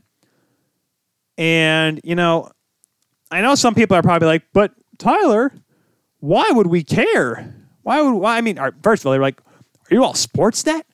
Are you a Mr. Sportsnet guy? No, I'm not Mr. Sportsnet. I just I look at Sportsnet and TSN, and I'll be honest, there's a lot of stories that get reported the same way. Calm down. I'm not biased towards anybody. Yes, we've had multiple people from Sportsnet. Right now, I'm talking to a guy from Sportsnet that we may bring on soon. Knock on wood. I'm not going to reveal any names. Can't jinx it, right? Even though I just said who he works for. But regardless, I like guys from TSN as well. I like people from both sides. But, anyways, Sportsnet really filled the time, has been putting together a poll and pretty much had a tournament of the best goals in the history of the National Hockey League. Now, these are not the most inspirational goals. These are not the greatest moment goals. Like I said, that's why Paul Henderson's goal doesn't count. Eruzione's goal from the 80 Olympics doesn't count. We're talking about from the NHL and absolutely phenomenal, as Alex would say, phenomenal highlight reel goals. Goals that will be like Marek Malik's goal, Marek Malik's goal, excuse me, in the shootout. A goal that's a highlight reel forever, even though as annoying as it gets. So the one that won. Now I'm going to say the one that won right now because first of all, it's on everyone's mind, and because well, you know, it's it's pretty. I I would like to think it's pretty obvious. It is Alexander Ovechkin's goal in 2006 against Phoenix. Yes, I said Phoenix, simply because of the fact that, well, at, at that time they were Phoenix. Let's see, do we get any more votes? None whatsoever. Okay. well, we had two votes before then, so let's uh, let's just say uh, uh, both votes were for Ovechkin's goal. The goal where he falls on his back and throws it over his head, a rookie highlight for sure. Now, there has obviously been a lot of goals, and the ones I put in the poll were Ovechkin's goal in 06, Rick Nash's goal where he dangles around the. I know the Coyotes again. Yeah, I get it. Dangles around the Coyotes, scores what actually was the game-winning goal in that game as well. As well as Maxim Afinogenov's goal against Dallas, where he does the spin move right in front, able to pull the puck out of his feet and push it in by John Grahame.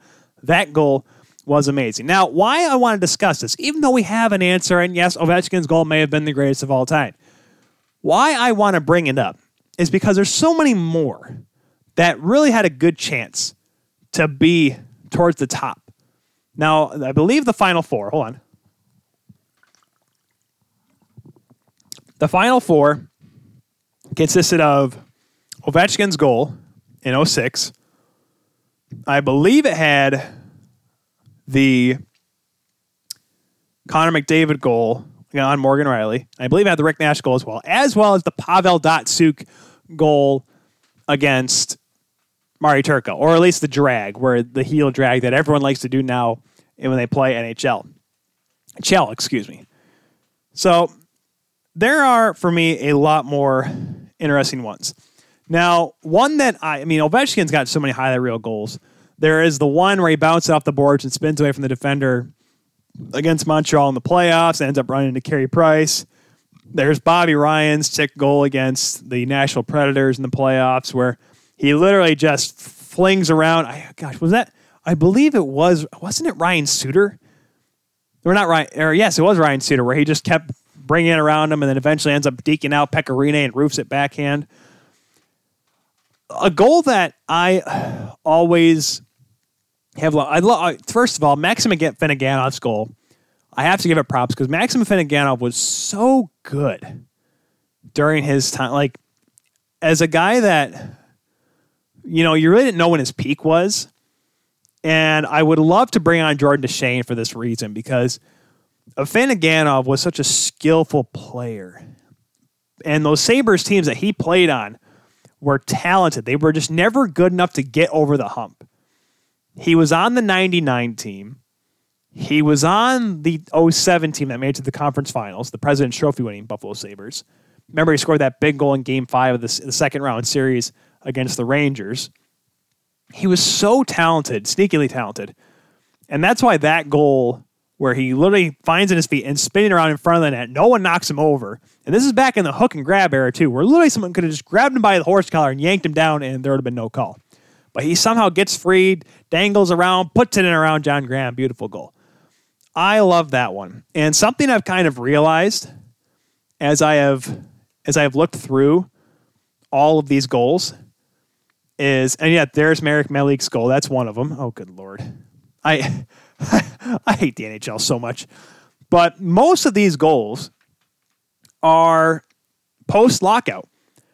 The ones on the list are that are not are Afinogenov's in 03 and the goal by Peter Forsberg during the 0203 season against Calgary, where he literally has the puck by himself and he just skates around the entire zone of Calgary's zone and you I know how long ago it is because Roman Turek is the goaltender for the Calgary Flames. That's how old it is. And of course, this is when Colorado had those ugly maroon or burgundy, but the Colorado going like the Rangers, something that everyone tries to duplicate nowadays, but not many people can do it right.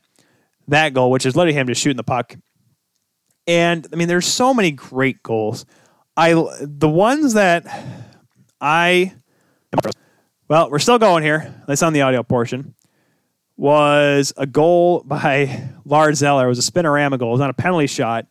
Lars Eller, and I believe it was against Ondrej Pavelec. It was back when it was the Winnipeg Jets. I think their first season. He literally does a spinorama, and he falls on top of Pavelec as he's coming across and he dangles it. I think it was Pavlik. I, for some reason, I think it was the Jets. I could be wrong, but it was Lars Eller. It was a beautiful goal.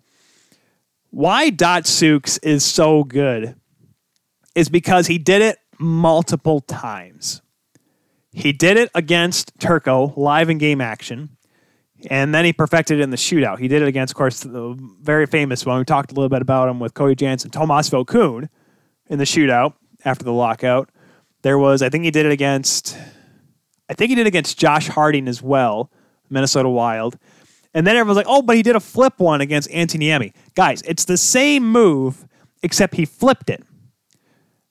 And for me, I'm like, that move is, and I, my brother tried to, you know, every time we go out and play pond hockey, he would try to perfect that goal every chance he got.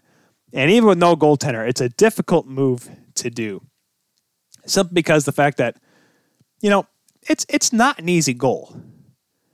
And, you know, I it's because you have to be at the right speed and you have to have good edge work to be able to turn while you're doing that move. Now, and this is why I'm not knocking Ovechkin's goal where he falls on his back, but that one is literally, yes, you'd be able to sweep the puck in, but nine times out of 10, he doesn't make that. Nine times out of 10, he falls, puck slides in the corner, and he just kind of doesn't tumbleweed in the corner going after the puck.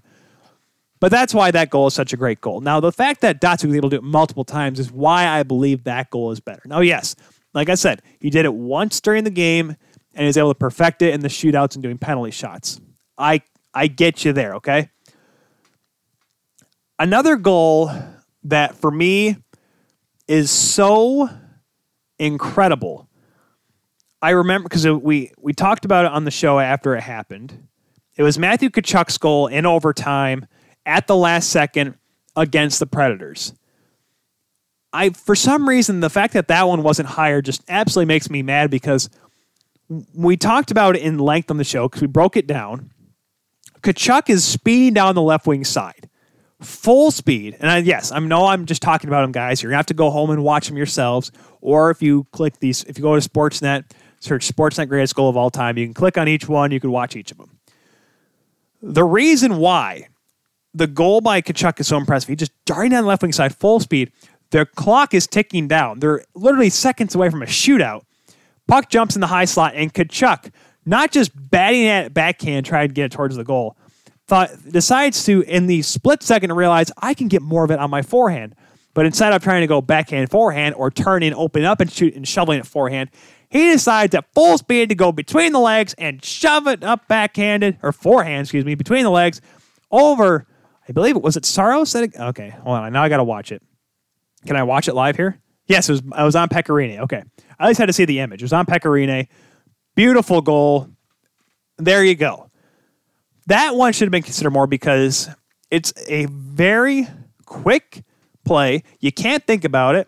You are a millisecond away, one way from tipping it off the toe and going in the corner or missing it entirely. That's why that goal is so impressive for me. And I found out there's actually one, another one that's not. Oh, yes, the Peter Schaefer goal. Oh, my goodness. I can't believe I forgot this one. This one, I'm sorry, there's three goals pre lockout here on this list. And it's Peter Schaefer against, against Dallas, Marty Turco. So the puck's coming down the wing. I don't have to watch the video. I just remember the, I can see the highlight.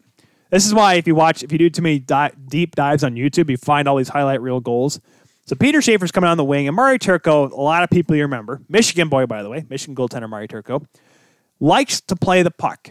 Was never afraid of coming out of the goal. I'm pretty sure he hit a couple. I remember those those series against Edmonton. He'd come out of the net and hit everybody. He didn't care. Back in the early 2000s, when that rivalry was at its peak between Edmonton and Dallas, late 90s is, as well. I should probably mention. So he was always a goaltender. loved to go out of the net, play the puck. Was a really good puck playing goaltender both in, in college at Michigan up through the minor league ranks, which wasn't that long to be honest with you, and of course with Dallas for his most majority of his career. He was coming out of the net. Peter Schaefer skating down the right wing side, so Turco's coming out to his glove side. Turco comes out, and he's about halfway out realizes, oh snap, Peter Schaefer's fast, or he's faster than he thought. So he's going to do the Hasek, do the big layout, try to block him, try to trip him up, which I have done from time to time in, in, in this play, just like Turco, sometimes have been unsuccessful. But instead of dragging around or somehow just shooting it by him, Schaefer chips the puck over Marty Turco, somehow avoids getting tripped by Marty Turco. And as the puck is about to go wide of the goal, Schaefer dives out and taps it with the backhand of his stick, the very tip of his blade, into the open cage. Full speed, diving across, great effort, beautiful goal. That one's fun because it's not your it's a, not a typical goal. We go with the Ovechkin kind of logic here. Nine times out of 10, Schaefer misses it. He gets tripped. He misses the bat. Puck goes wide. Turco gets it, whatever. You know, or Schaefer pulls up, realizing doesn't want to hit the goaltender. You know, there's a lot of things to consider on that play. That time it worked out for Peter Schaefer. Another one, looking at there's there's an Ales Hems there's Ales Hemsky's goal. Remember when Ales Hemsky played for Ottawa? I almost said Edmonton, but everyone remembers that. I'm talking Ottawa. Guys, this is how deep dive of the goal this one was. And where is it? Can I find it? I can't find it. It's okay. But it's it's a pretty goal because Hemsky was way past his prime at this point, but he was able to literally just dangle his way through. And Hemsky was such an underrated player, and that's because uh, for the longest time he played on such a bad. I mean, when he was younger in the early 2000s, yes, Edmonton was making the playoffs, but they'd always run into Dallas. It's how it seemed like almost every year for a while. And Hemsky was on those teams. Ryan Smyth as well. Remember the Tommy Salo years? Holy cow. He was on that team. And then, of course, there was the lull up into the lockout. And then there was 06 when Hemsky was leading this charge with Horcoff and Ethan, you know, Raffi Torres. I don't think Morrow was there yet. And of course, Ryan Smyth and Chris Pronger and, you know, oh gosh, Dwayne Roloson. I'm not I almost said, you know, uh, Yuri Mar- uh, Jussi Markkanen, but people like to forget Markkanen in Edmonton because of that 2006 series. But he was such a great player. And the fact that everyone's like, whoa, what a play, you know, but it's the fact that he was past his prime and showing that he still had that touch that he had with those Edmonton teams where he was the go to guy. He was their best player because it's really all they had for the longest time with him and Ryan Smyth. How many times is Bobby Ryan on this list? I'm just, I mean, yeah, so Ovechkin's on one, two, th- holy cow. All right, hold on. I'm going to do a quick count here. One, two, three, three. Okay, McDavid is on here only three times, as is. It looks like Malkin's on here three times as well. Jason Spezza is on here once. Toews is on here. McDavid's on here three times. Three times? Four times. Yep, just three times. Okay. There's a couple of very, you know, relative characters here in all this. Now, one that is incredibly underrated is Jordan Eberle's goal because I it's imagine in your first National Hockey League game. Yes, you're playing on a, a relatively bad Edmonton Oilers franchise, but you had a successful junior career. You won a gold medal in the World Juniors in 09, where you literally saved Canada against Russia. Big and a great goal. Remember, forehand, backhand. Can you believe it? I can. Yeah, that goal. Almost saved Canada in the 2010 gold medal game. Had it not been for Martin Jones not being able to protect the short side against John Carlson, but that's neither here nor there. Look at, think of it if you're Eberle and you're going your first NHL game and you're playing Calgary. And Calgary was in a weird spot at this point as well. Yeah, they had Mika Kiprusoff.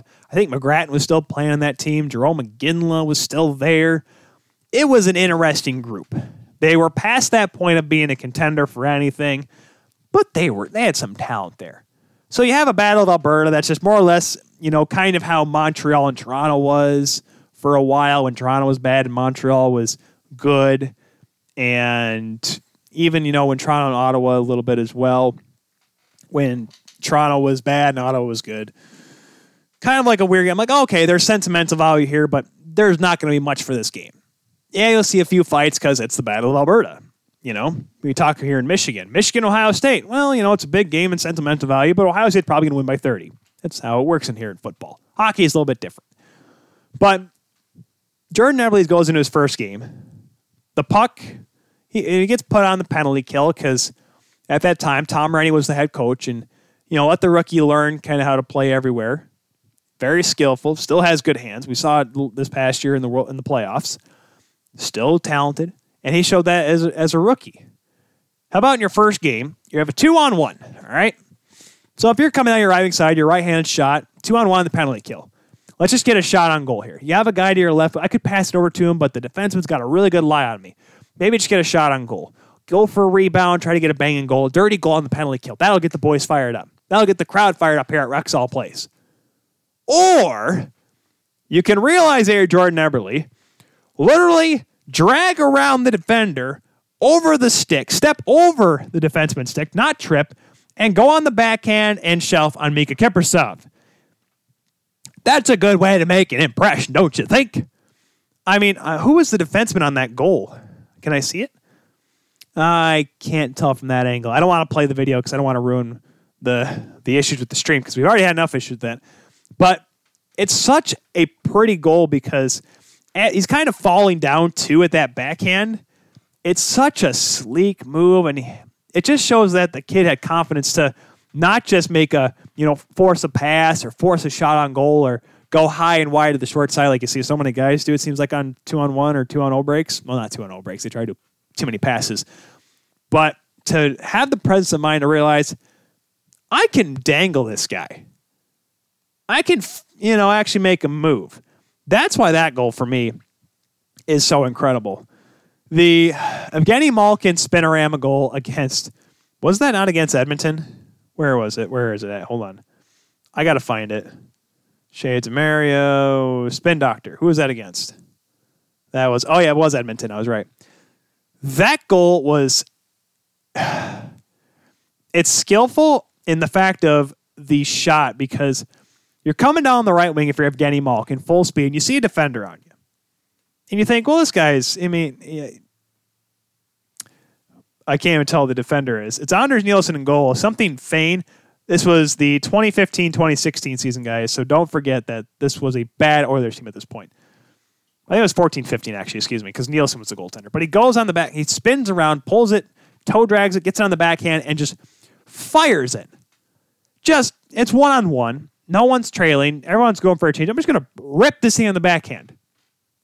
Now, yeah, some guys have good backhanders. Sidney Crosby has a great backhand. Pavel Datsyuk, Henrik Zetterberg, they have both good backhanders.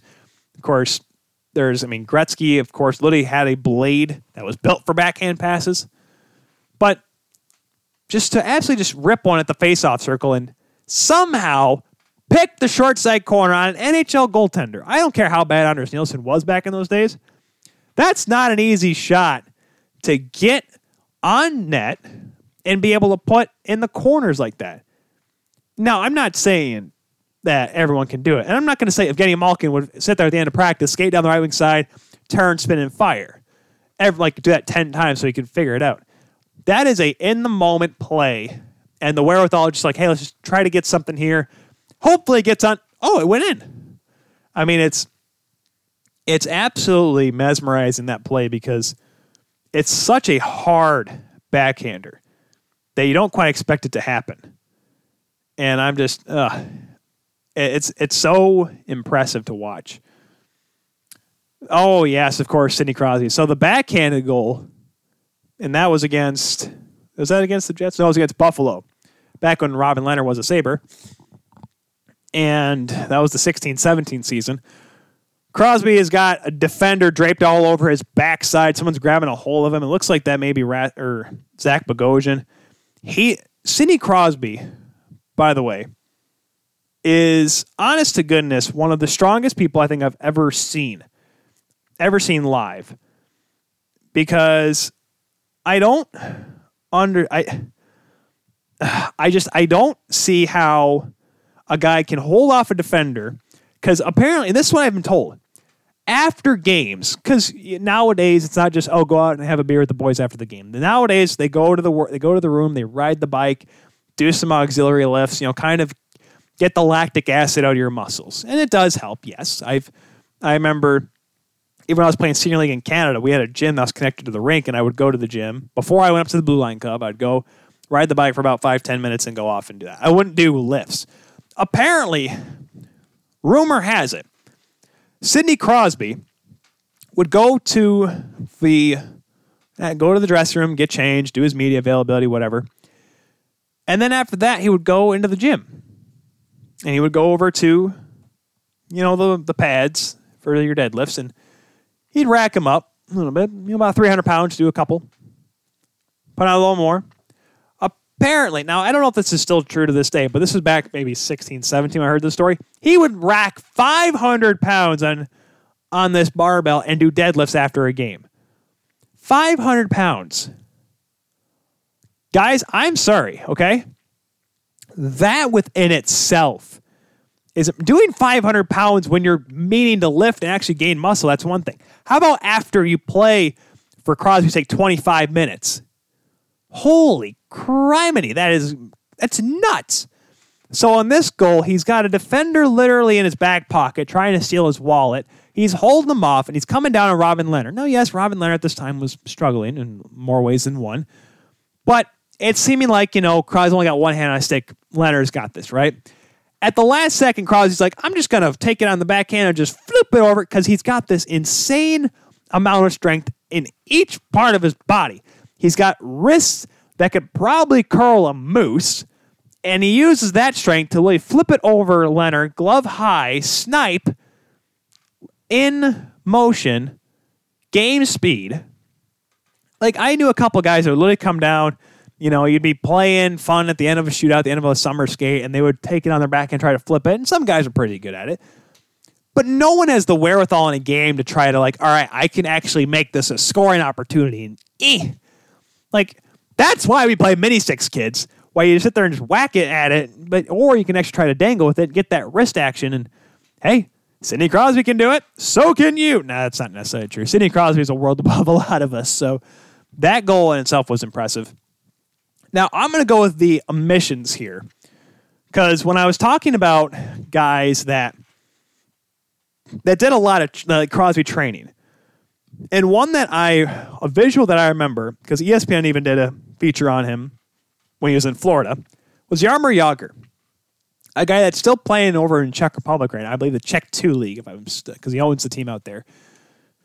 He would at the end of games, he would go to the gym and work out, do an actual workout after games to stay in shape. Now he wasn't lifting 500 pounds, deadlifting. He wasn't benching 350 or squatting 400 pounds. No, he wasn't doing that. He was doing auxiliary stuff he would go out in the ice, you know, with weights on his ankles and skate like that, you know, kind of just keep the motion, keep the wrist strong. Because let's be honest, Jagr was not that fast. He was a graybeard, but he could still produce. He still had the ability, the vision, the wherewithal. And I'll be honest, had he had a real chance, I don't want to say he would have done a lot in Calgary. That was kind of a weird fit. It just gave the it just gave the Jagr mullet the mullet crew another guy to add to their team. Oh, even though it was only a few games, but the what he would do is where he would wear a vest. Like I remember there was an actual tweet. Here's Jaromir Jagr after a game. I believe it was in I don't know, it was in Dallas or Tampa. Him with a trainer doing wind sprints, parachuted wind sprints after a game. I've done wind sprints at the end of a workout, like a summer workout, and I've been like, this is the dumbest decision I've ever made in my life. Like I said, I used to ride the bike. I wouldn't do sprints on the bike. I would just ride it for a few minutes casually, you know, check my phone, see how the games went around the league, and that was it.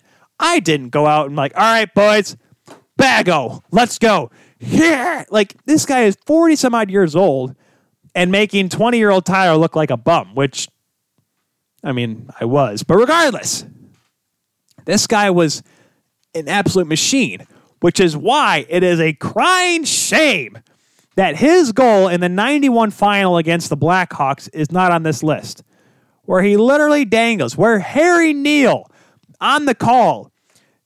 I let's see if I can do it. Uh, I can do. I'm, I'm trying to think I can do my Bob Cole impression on it. Jagr with it. Nice move. Another nice move. He's in. Scores. Jagr. I think that's how the call went. I'm trying to think, but Harry Neale's answer, the response for it was great he he deked everybody but four people in the arena, and three of them are ushers. And I just I remember that one because Harry Harry Neale and Bob Cole, they they were they were the best tandem. I don't care what anyone says. Joe Bowen and Harry Neale was great too, but Harry and Bob Cole on Saturday nights for. And I was very young, unfortunately, when they decided to part. Well, I, actually, not really, because they were there. Oh, they were there for a long time. Never mind. I but I was not able to see them at their peak in the 90s, and yeah, I did see them a little bit in the early 2000s, but not as good. I mean, they were at their the pre 94 lockout. They were, I'd say, at their peak for sure because Harry Neale, because that was a great tandem. That was the Bob Cole and Harry Neale were the Pat Summerall John Madden combo of hockey broadcasting. For those people that would, I guess, would understand the reference then. You had Bob Cole, who could tell a story like no other, and Harry Neale, who could, he wasn't quite as much as the, you know, the board and all that stuff, wouldn't draw the X's and O's across your screen, but he'd come up with the old quirk every so often and made it quite entertaining. Uh, I'm trying to, and I remember how I mentioned Paul Henderson's goal in Game 8 of the 72 Summit Series, why that's omitted from this list. Because obviously it's a great moment, a goal in a big moment. The goal that would be an interesting goal to look at is his goal that won Game 7 of that series in Moscow. Paul Henderson, who at the time I believe, in 72, I think he was with the Leafs at this point. He had played for the Red Wings in the 60s made a couple of cup finals, never won, unfortunately, Paul Henderson. Born out of Lucknow, Ontario, by the way, Paul Henderson. His goal, where he, I, I don't know if he deked one, I, I'm trying to think of the goal off the top of my head. He got around one defender, and it, for, because you look at some goals back in those days, and because the hands back then was very choppy, stick handling. You watch anyone, and they just push the puck, push the puck, push the puck, maybe make a quick move and shoot. And now that's how they would score because if you ever lifted the puck, it seemed like it always went in the back of the net. Or if you shot it low, hard, hard enough low on the ice. That's why Boom Boom Geoffrion, Bernie Geoffrion, senior, he was a phenomenal hockey player because he could shoot the puck hard and he didn't have to lift it because no goaltender was going to go down and try to break their ankle trying to stop a shot. So that's why that began to work. But the goal that was scored was just a very dynamic goal because I don't know. He just Paul Henderson. He's coming down full speed, makes a move around, and beats Tretiak, which for the longest time in that series seemed almost impossible. But it's a very underrated goal. I, I suggest people to go back and look at it. Now, this obviously these are the greatest NHL goals of the 21st century, which which stinks. Which is why I believe it's it's tough. I mean, there's I'm sure there's a lot more, but a lot of these are and especially in the digital age where a great goal happens and pff, blowing up like Connor McDavid's goal when he came back against Columbus. An absolutely phenomenal goal. A goal against Morgan Rielly and the Leafs this past season on Michael Hutchinson, where he absolutely just dances around Riley like he's a like a fourth pair defenseman in the ECHL.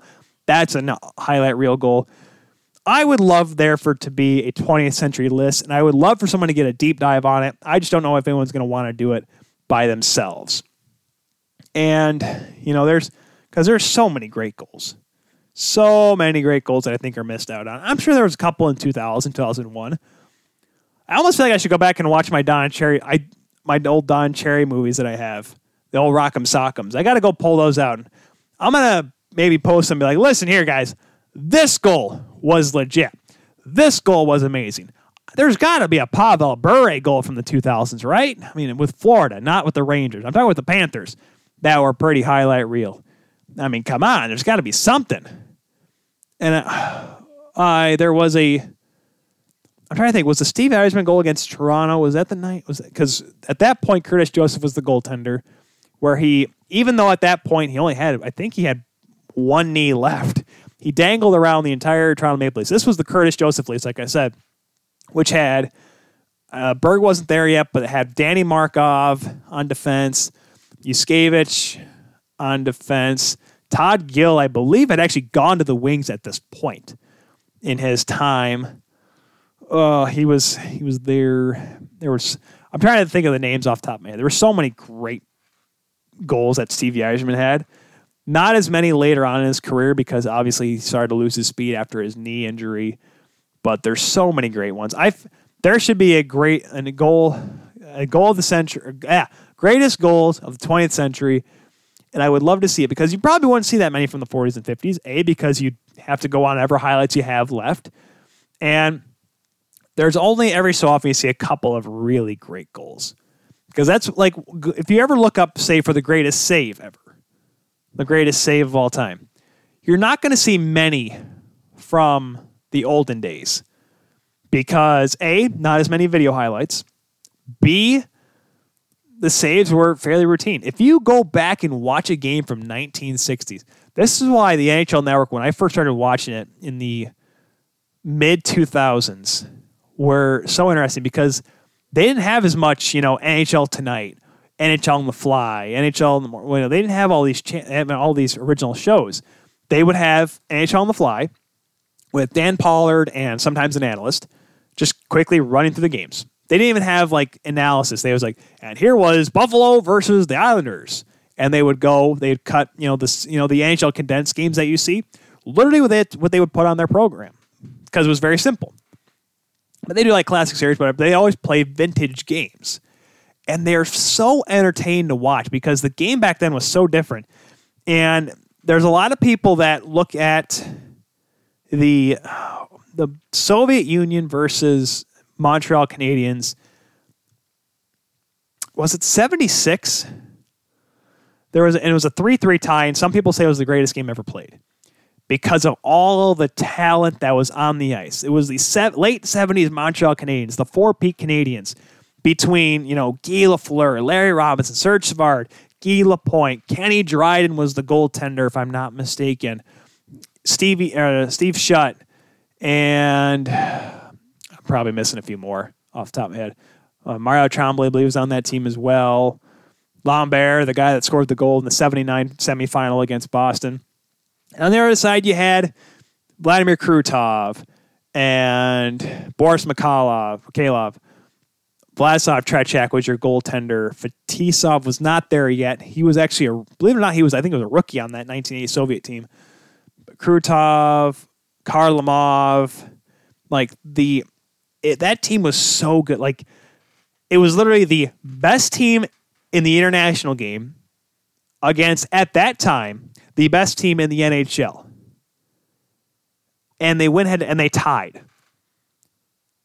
It is the I think that was the, the league's way of trying to say, like, all right, NHL, we yes, we are able to put an all-star Canada team against them and win. We need to show that our NHL teams can win. Now, yes, the Philadelphia Flyers beat them because the Philadelphia Flyers literally beat the Soviets into a pulp, and they just punched them around. Ed Van Impe throwing elbows, and Bobby Clarke going at Carl Kharlamov like he did 72 like a kamikaze, and Billy Barber just skating around everybody, and Reggie Leach showing he had skills, and Bernie Bronson back there. I'm like, gosh, these guys suck. No, that was not the case at all. I mean, the Flyers did win, they won handily, but they scared the holy bejeebus out of the Red Army. That's what happened in that game. So, like I said, I'd love to see more of these lists. And the 21st century, I believe, is very limiting. Obviously, it's easier though to find all these highlighted real goals. So that's good, obviously. I feel like I mean there is there is a couple of the Michigan goals, which is which is good. Get the Michigan goal in there. And at least I called it the Michigan, because had they not, you would have heard a pop from this guy. And, you know, literally everyone else. Because it is the Michigan and I, I, don't see why it would be anything but the Michigan. I'd love to have Mike Legg on the show. That'd be a fun. That would be a fun guest. And so I think that's it though for tonight, guys. I think that's enough. Had technical errors. Had Cody Janzen on the show. That was fun. Be sure to check out the replay if you're not if you're well if you're just tuning in. I'm sorry, we're uh, we're done here. Make sure that you check out the replay tomorrow. It'll be up hopefully sometime tonight, but you can check it out tomorrow when you actually, you know, wake up and are awake and stuff. Unless you are a night owl. You know, if you like to watch stuff at one o'clock in the morning, hopefully this is up by then. You can watch it. Be sure, I forgot to mention stuff at the top of the show, check out our awesome merchandise. I'm wearing a shirt right now. Check out the merchandise for all you people listening. Go to teespring.com slash stores slash the dash Kuehl dash show. Be sure to get all of your awesome TKS swagtacular. Be sure to get all that on teespring.com. The link is always in the description of the videos and your favorite podcatcher. You can find us and listen to us there. The link for our merchandise will be on there. It's also on pretty much every single one of our social media accounts. If you can't find it, well, oh, I mean, watch the video or just, you know, just check us out on the social media. We're on Twitter, we're on Instagram, we're on Facebook at The Kuehl Show on all of those. Make sure we talk about today's episode. Use the hashtag TKS. It's literally right there. Look at it. T, I can do, let me just, T K S S. See, it's right on top of Chris Osgood's blocker. People that are listening, I'm like, what is happening? I don't know what's going on. Listen, if you're just listening and you want to watch, well, look at the time that you're listening if you're at, I'm trying to figure out what time we'd be at right now. We did stop this at one point, so it says an hour and a half in. But if you're watching the replay, you know, we started at six, we're at about two and a half hours, so two hours and whatever. Just look at the audio and be like, all right, we're at this time. Go to that time. There's gonna be a little bit because we don't have all the commercials for the for the audio or for the video. No, for the audio feed that we have in the video because a couple of our videos don't really have any dialogue. So it'd be kind of dumb to hear just, hey, here's music playing. Because, I mean, the Second String Leather commercial that we have, which is awesome because it shows all of their cool products, Second String Leather Company. In that corner, not that corner, that's TKS, that's Second String Leather Company. It'd be kind of weird just to hear like the nice soft music. I'm like, oh, this is very soothing, but you don't know what it is. I mean, we have the Amazon commercial now, which is cool. And of course, we have the MyBookie, which has dialogue in it, which you could hear. But you know, I mean, it's it's uh, it's okay. I mean, it's it, you'd rather just kind of like just get to the content. But yeah, I got to wrap this up. I mean, even though I don't have to, because no talking minors this week with the rando. He'll be back next week though, because there's a lot to talk about.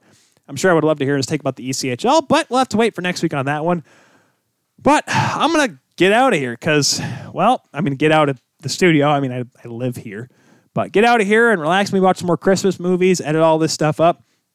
And for all of you that were wondering about the Michigan Tech game, I'm going to find it for you. Go to my history. Where is it? Where is it? There it is. Let's see what we got here. Minnesota State beats the Michigan Tech Huskies by a score of 2 to nothing. So the Mavericks pick up the weekend split with Michigan Tech after Tech won yesterday. Ah, all right that is it for this one, folks. I've done it. All, I, most of the show is by myself. I had issues and everything, but we got through it together.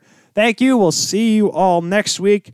Once again, be sure to use the hashtag TKS at the Kuehl Show, Twitter, Facebook, and Instagram. Thank you all for hanging in there with me on this Monday night here in December. Two and a half weeks till Christmas, guys. We can make it. I'm Tyler Kuehl, signing off here on 12 Ounce Sports. We'll see you next time on the Kuehl Show. Goodbye.